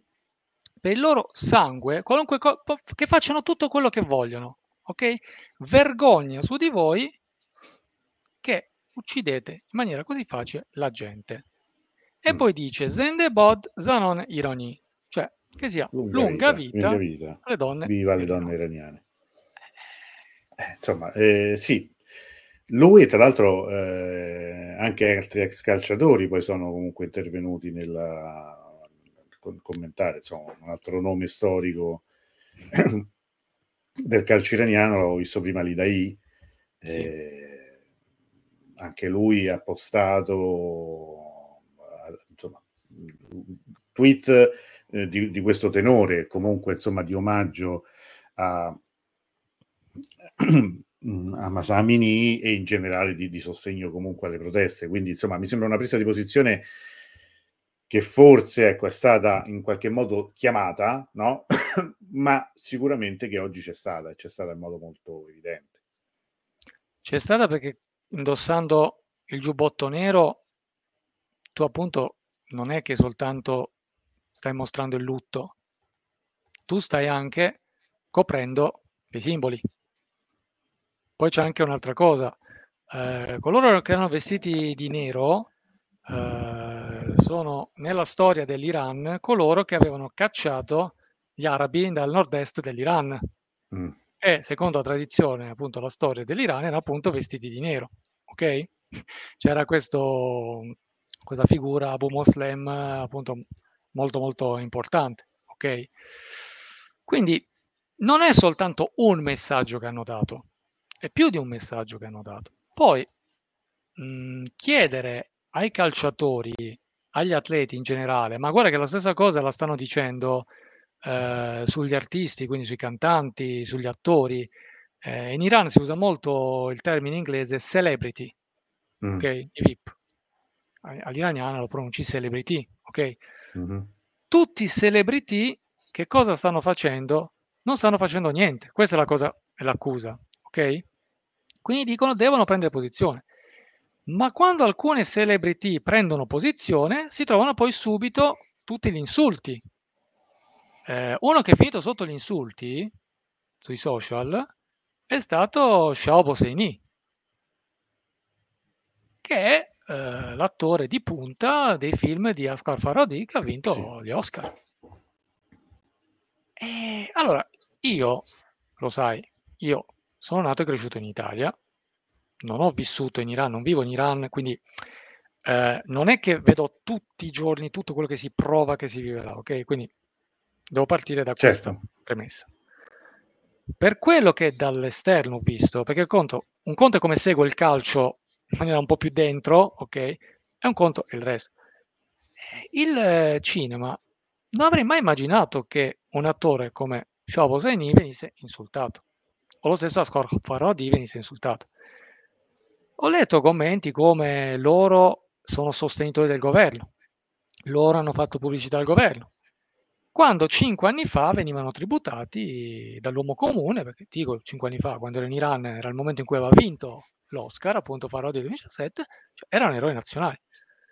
Vedi come basta veramente poco per finire davvero dal piedistallo, cioè l'agonia, No, vabbè, ma questo, sai, è, è una storia purtroppo, mm, diciamo che in piccolissima parte, a milionesimo, ti dicevo prima, eh, l'avverto anche sulla mia pelle, cioè nel senso che basta che tu provi a, a porre ma anche, anche un minimo dubbio, e il dubbio che io sto dicendo dall'inizio non è sulla legittimità della rabbia o sulla gravità della, di, di, quello accaduto e in generale del, del, dell'ingiustizia, ma sulla prospettiva che tutto questo ha, che non può che inquietarmi più che esaltarmi. Io, se dovessi dire no, da un punto di vista proprio emotivo, sarà forse uno con l'età, eh, come dire, sfumano certe, eh, certi entusiasmi, ma io più che entusiasta o, o come dire, eh, speranzoso di questa ribellione, sono molto preoccupato perché fatico a capire quale possa essere una conclusione, uno sbocco, un'evoluzione di tutto questo. Magari ci sarà, ripeto, magari è soltanto l'inizio questo e tra poco questo sarà un inizio doloroso, complicato, drammatico di qualcosa che diventerà altro.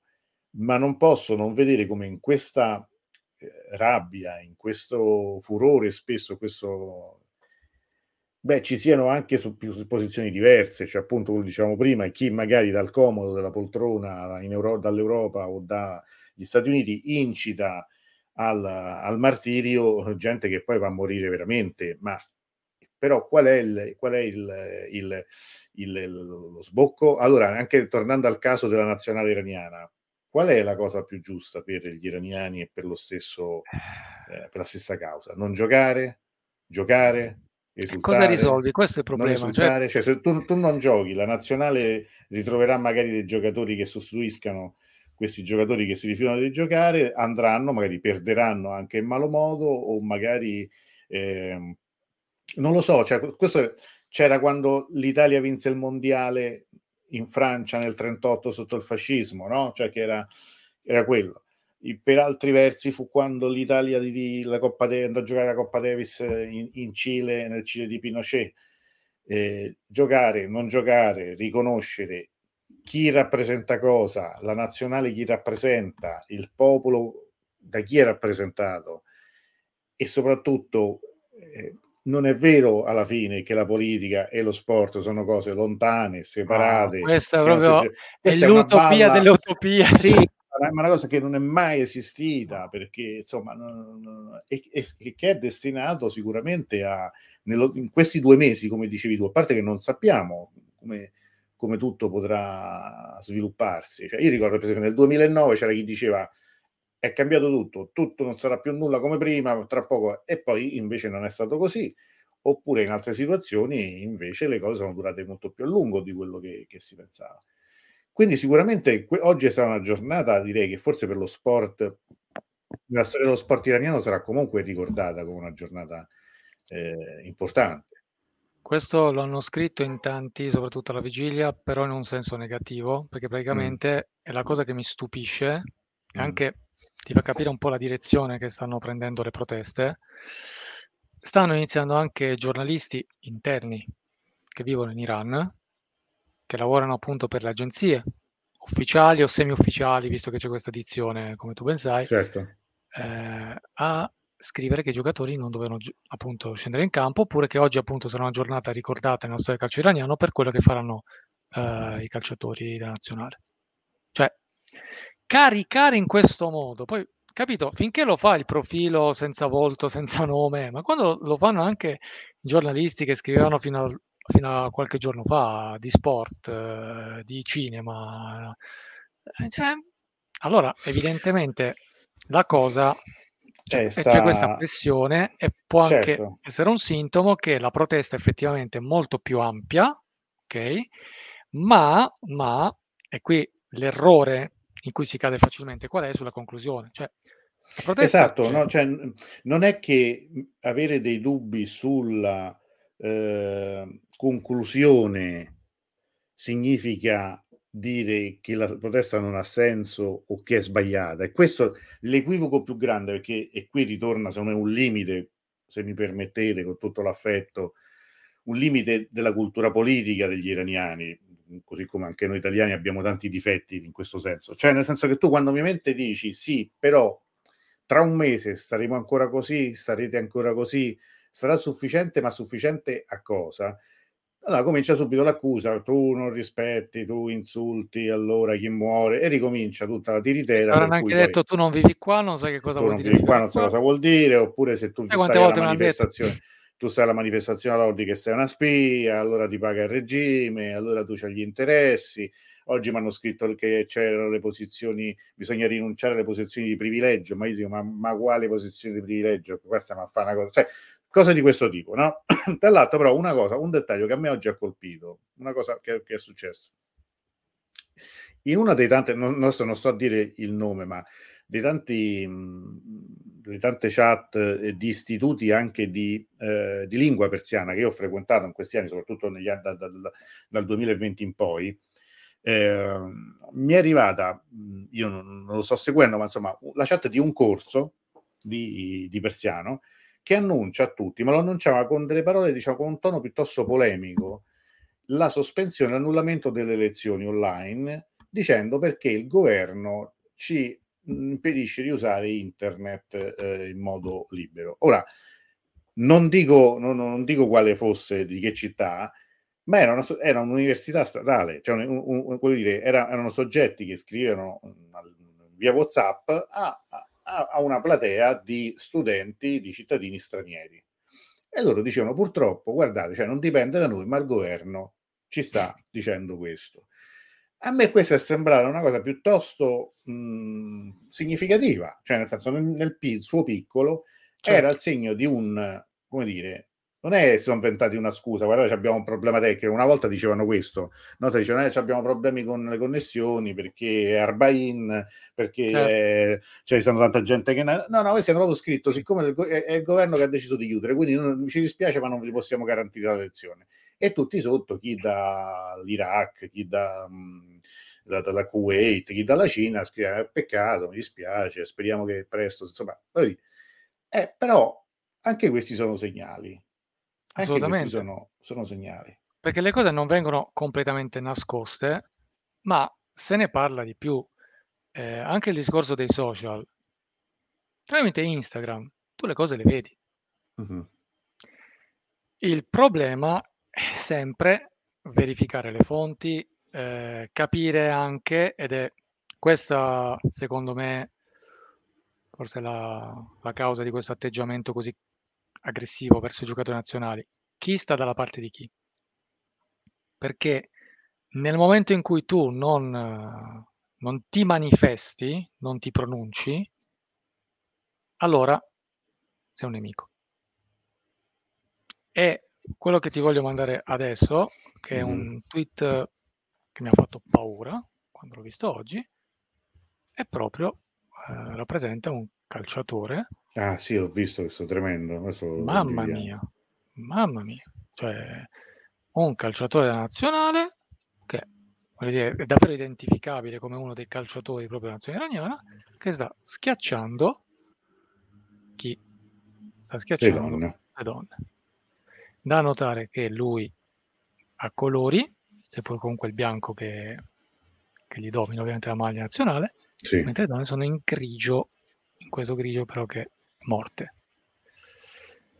E quello che è stato scritto, che poi il soggetto, l'entità che, che, che, che ha pubblicato questo, ha scritto dobbiamo aspettare dimostrazioni di rispetto dei giocatori di Inghilterra e Stati Uniti, cioè renditi conto, Stati mm. Uniti, e non invece i senza dignità del team lì che invece cercano il profitto.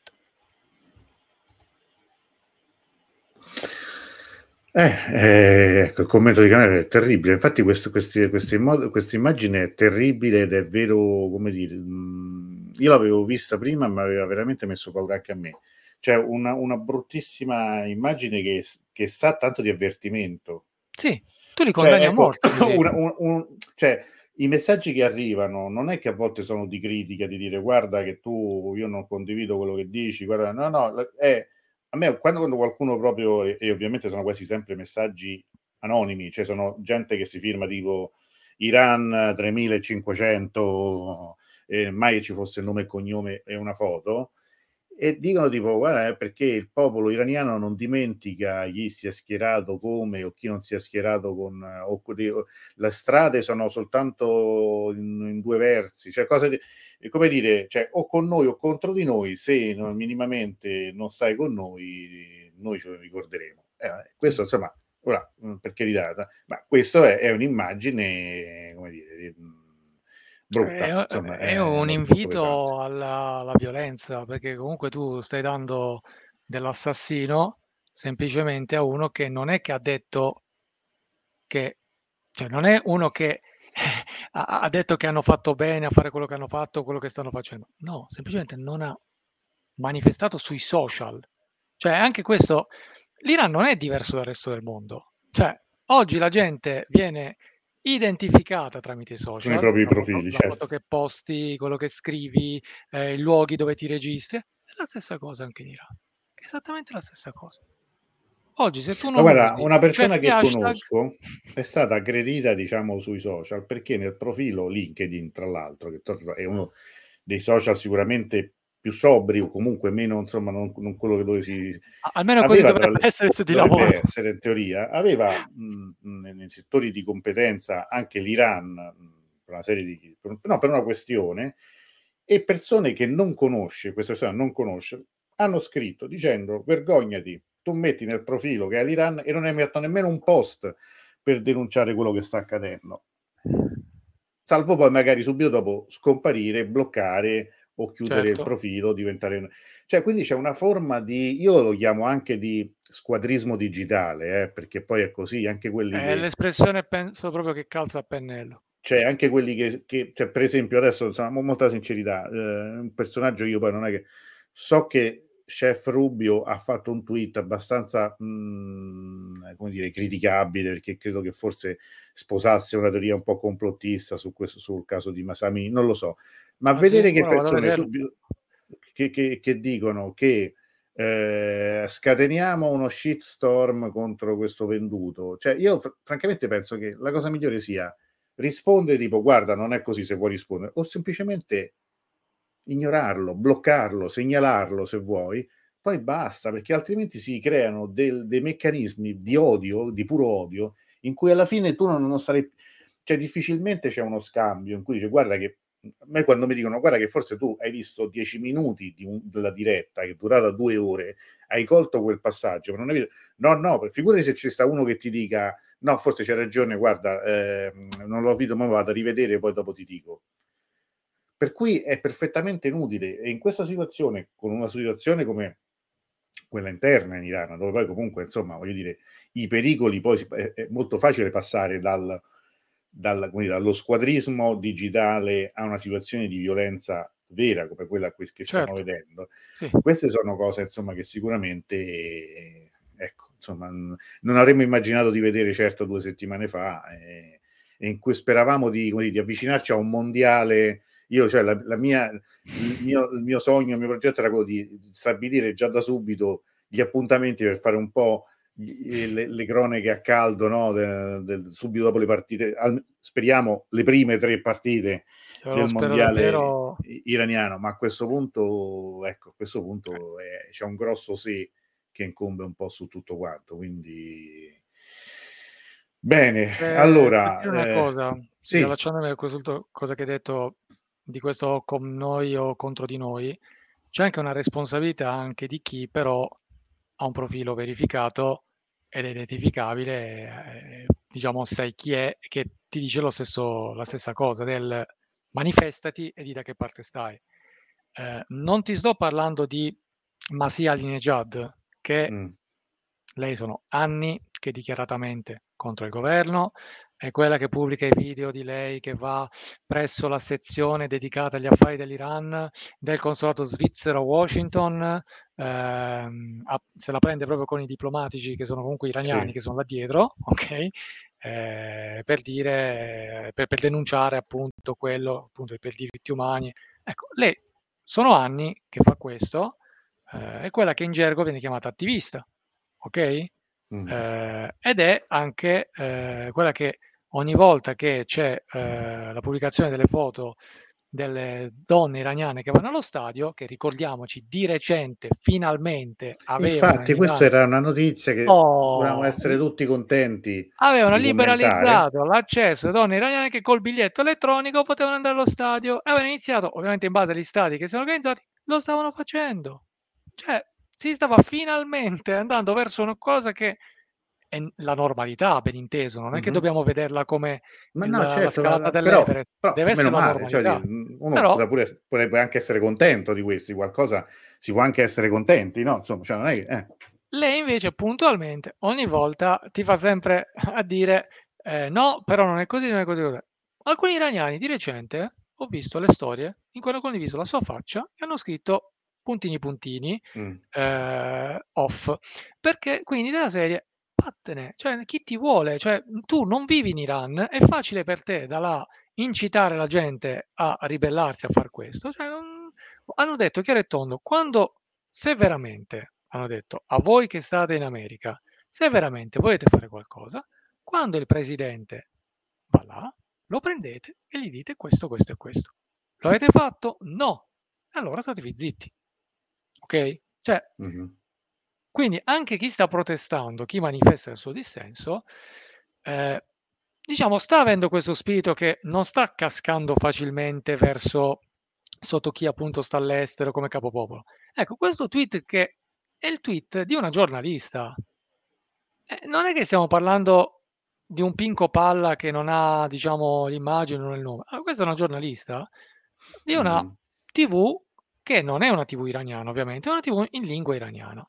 Sì, che Iran International. TMMLI, Yam Mardom, As, eh, Yaba Okumat, cioè Ecco, il TMMLI o sta, con, o sta col popolo o sta con, col governo Okumat, però vuol dire il sistema, insomma, l- è, nel è un senso termine di, forte infatti. nel senso Ecco. di regime, insomma, nel senso Sì, di non, sì, sì, non eh, eh, Dolat, cioè non è questo il governo Raisi, non vuole dire, vero, vuol dire co- con la Repubblica Islamica, insomma. eh. sì. Cioè, ora, una giornalista che ti scrive questo e che dice appunto come in ogni altro lavoro di squadra eh, bisogna mettersi insieme, bisogna fare... Cioè, eh, se non si sta insieme, se il popolo non è unito, non può trovare alternativa, eh, il mondo si sta indignando per l'omicidio, per la morte dell'innocente Marceau e questo silenzio è inaccettabile. Ma dico, io questo me lo posso aspettare da un politico, me lo posso aspettare appunto da un, chiamiamo attivista come la chiamano in gergo, ma che una giornalista di una televisione, eh, allora cioè, non va bene. Poi ti dico, è una mia opinione personale ovviamente che non va bene. Mm, Questa televisione Iran International eh, riceve finanziamenti dall'Arabia Saudita e ha Sì, molti sì, giornalisti che erano nella BBC in persiano, anche di calcio, eh? Anche di calcio, ma la linea è chiaro che è una linea politica, poi per carità ogni testata chiaramente devi vedere chi ti finanzia, No, chiaramente. certo, certo, certo, Ma certo, qua mi sembra un così, po' no? troppo, cioè che una giornalista dice che i giocatori dell'Iran non devono stare in silenzio, devono fare... Allora, qui veramente è tutta una cosa per andargli addosso eh, a questi ragazzi. Io davvero ti dico, non do per scontato che questa squadra tra due mesi scenderà in Sarà al campo al mondiale, mondiale e che soprattutto saranno questi. Cioè, certo. già dopo Ma queste due questo è... amichevoli che sono scesi in campo, vedi che cosa succederà. Ad Asmoon per quello che ha pubblicato, Beiran Vand pure aveva pubblicato la storia è stata cancellata. Cioè, eh, gli è stata, dico, poi magari ha cancellata lui. Asmoon, tra l'altro, era circolata la notizia che non avrebbe giocato oggi, che non c'erano gli allenamenti, che era stato che i suoi compagni di squadra avevano smesso di seguirlo su Instagram, invece ci sono sempre tra i suoi follower, lo si può sempre vedere. Semplicemente lui che cosa ha fatto? I suoi post non sono più visibili. Se tu vai sul profilo Instagram Sadler Osmoon, dice questo profilo non è ancora a posto. Oh, si è tutelato sto ragazzo. Da una parte si è esposto, ma se poi ci deve essere la corsa all'insulto, la corsa alle minacce, umanamente, non li si può... No, Ricordiamoci, perché sono tanto sarà, calciatori. sarà sempre troppo poco, troppo per qualcuno e troppo poco per qualcun altro, ma ehm, Esatto. e questo sarà un po' sempre così, credo che sarà questi momenti, insomma, lo dico, insomma, poi veramente ci avviamo anche alla, alla chiusura, anche perché ti ringraziamo.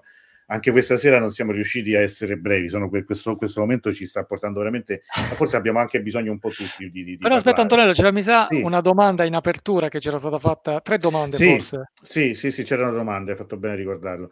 Nel senso che eh, una, una prima domanda, la- a quella domanda abbiamo risposto e, mh, che chiedeva appunto se ci saranno conseguenze per i calciatori, chiedeva appunto per quel- quello del- che, che è successo oggi e credo che insomma abbiamo risposto, hai risposto insomma a questo, a questa- a questo quesito. L'altra, sempre di Nicola, era se si sono espressi quei calciatori che nel 2009 avevano indossato le fascette verdi, beh, abbiamo parlato Guarda, appunto Vicchio, Ali di Chiarimi, Chiarimi è proprio il leader il eh, leader, quindi adesso direi di sì che c'è una continuità in riconosciuto.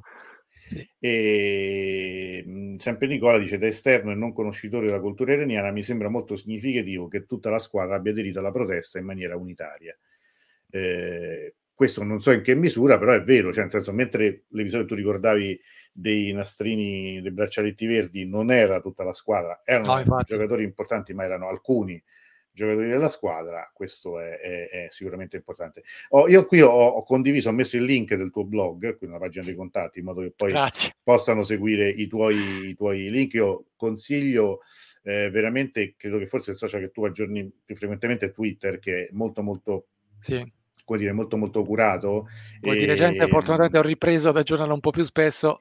sì, eccolo qui, quindi chiocciola calcio iraniano, quindi lo trovate anche facile da ricordare. E a parte notizie sportive, anche questa vicenda, eh, diciamo, di come eh, lo sport, il calcio della nazionale iraniana stiano seguendo eh, le vicende in patria, eh, sono riportate, insomma, molto eh, aggiornato più volte durante la stessa giornata, quindi vi consiglio di seguire se lo seguite già, anche per, insomma, anche per chi non è magari un appassionato di calcio, però è, un, è comunque una finestra importante sul, sull'Iran. Grazie. Eh, figurati. Adesso eh, inizieranno aspetta, a dire che se l'Iran verrà escluso potranno ripescare l'Italia.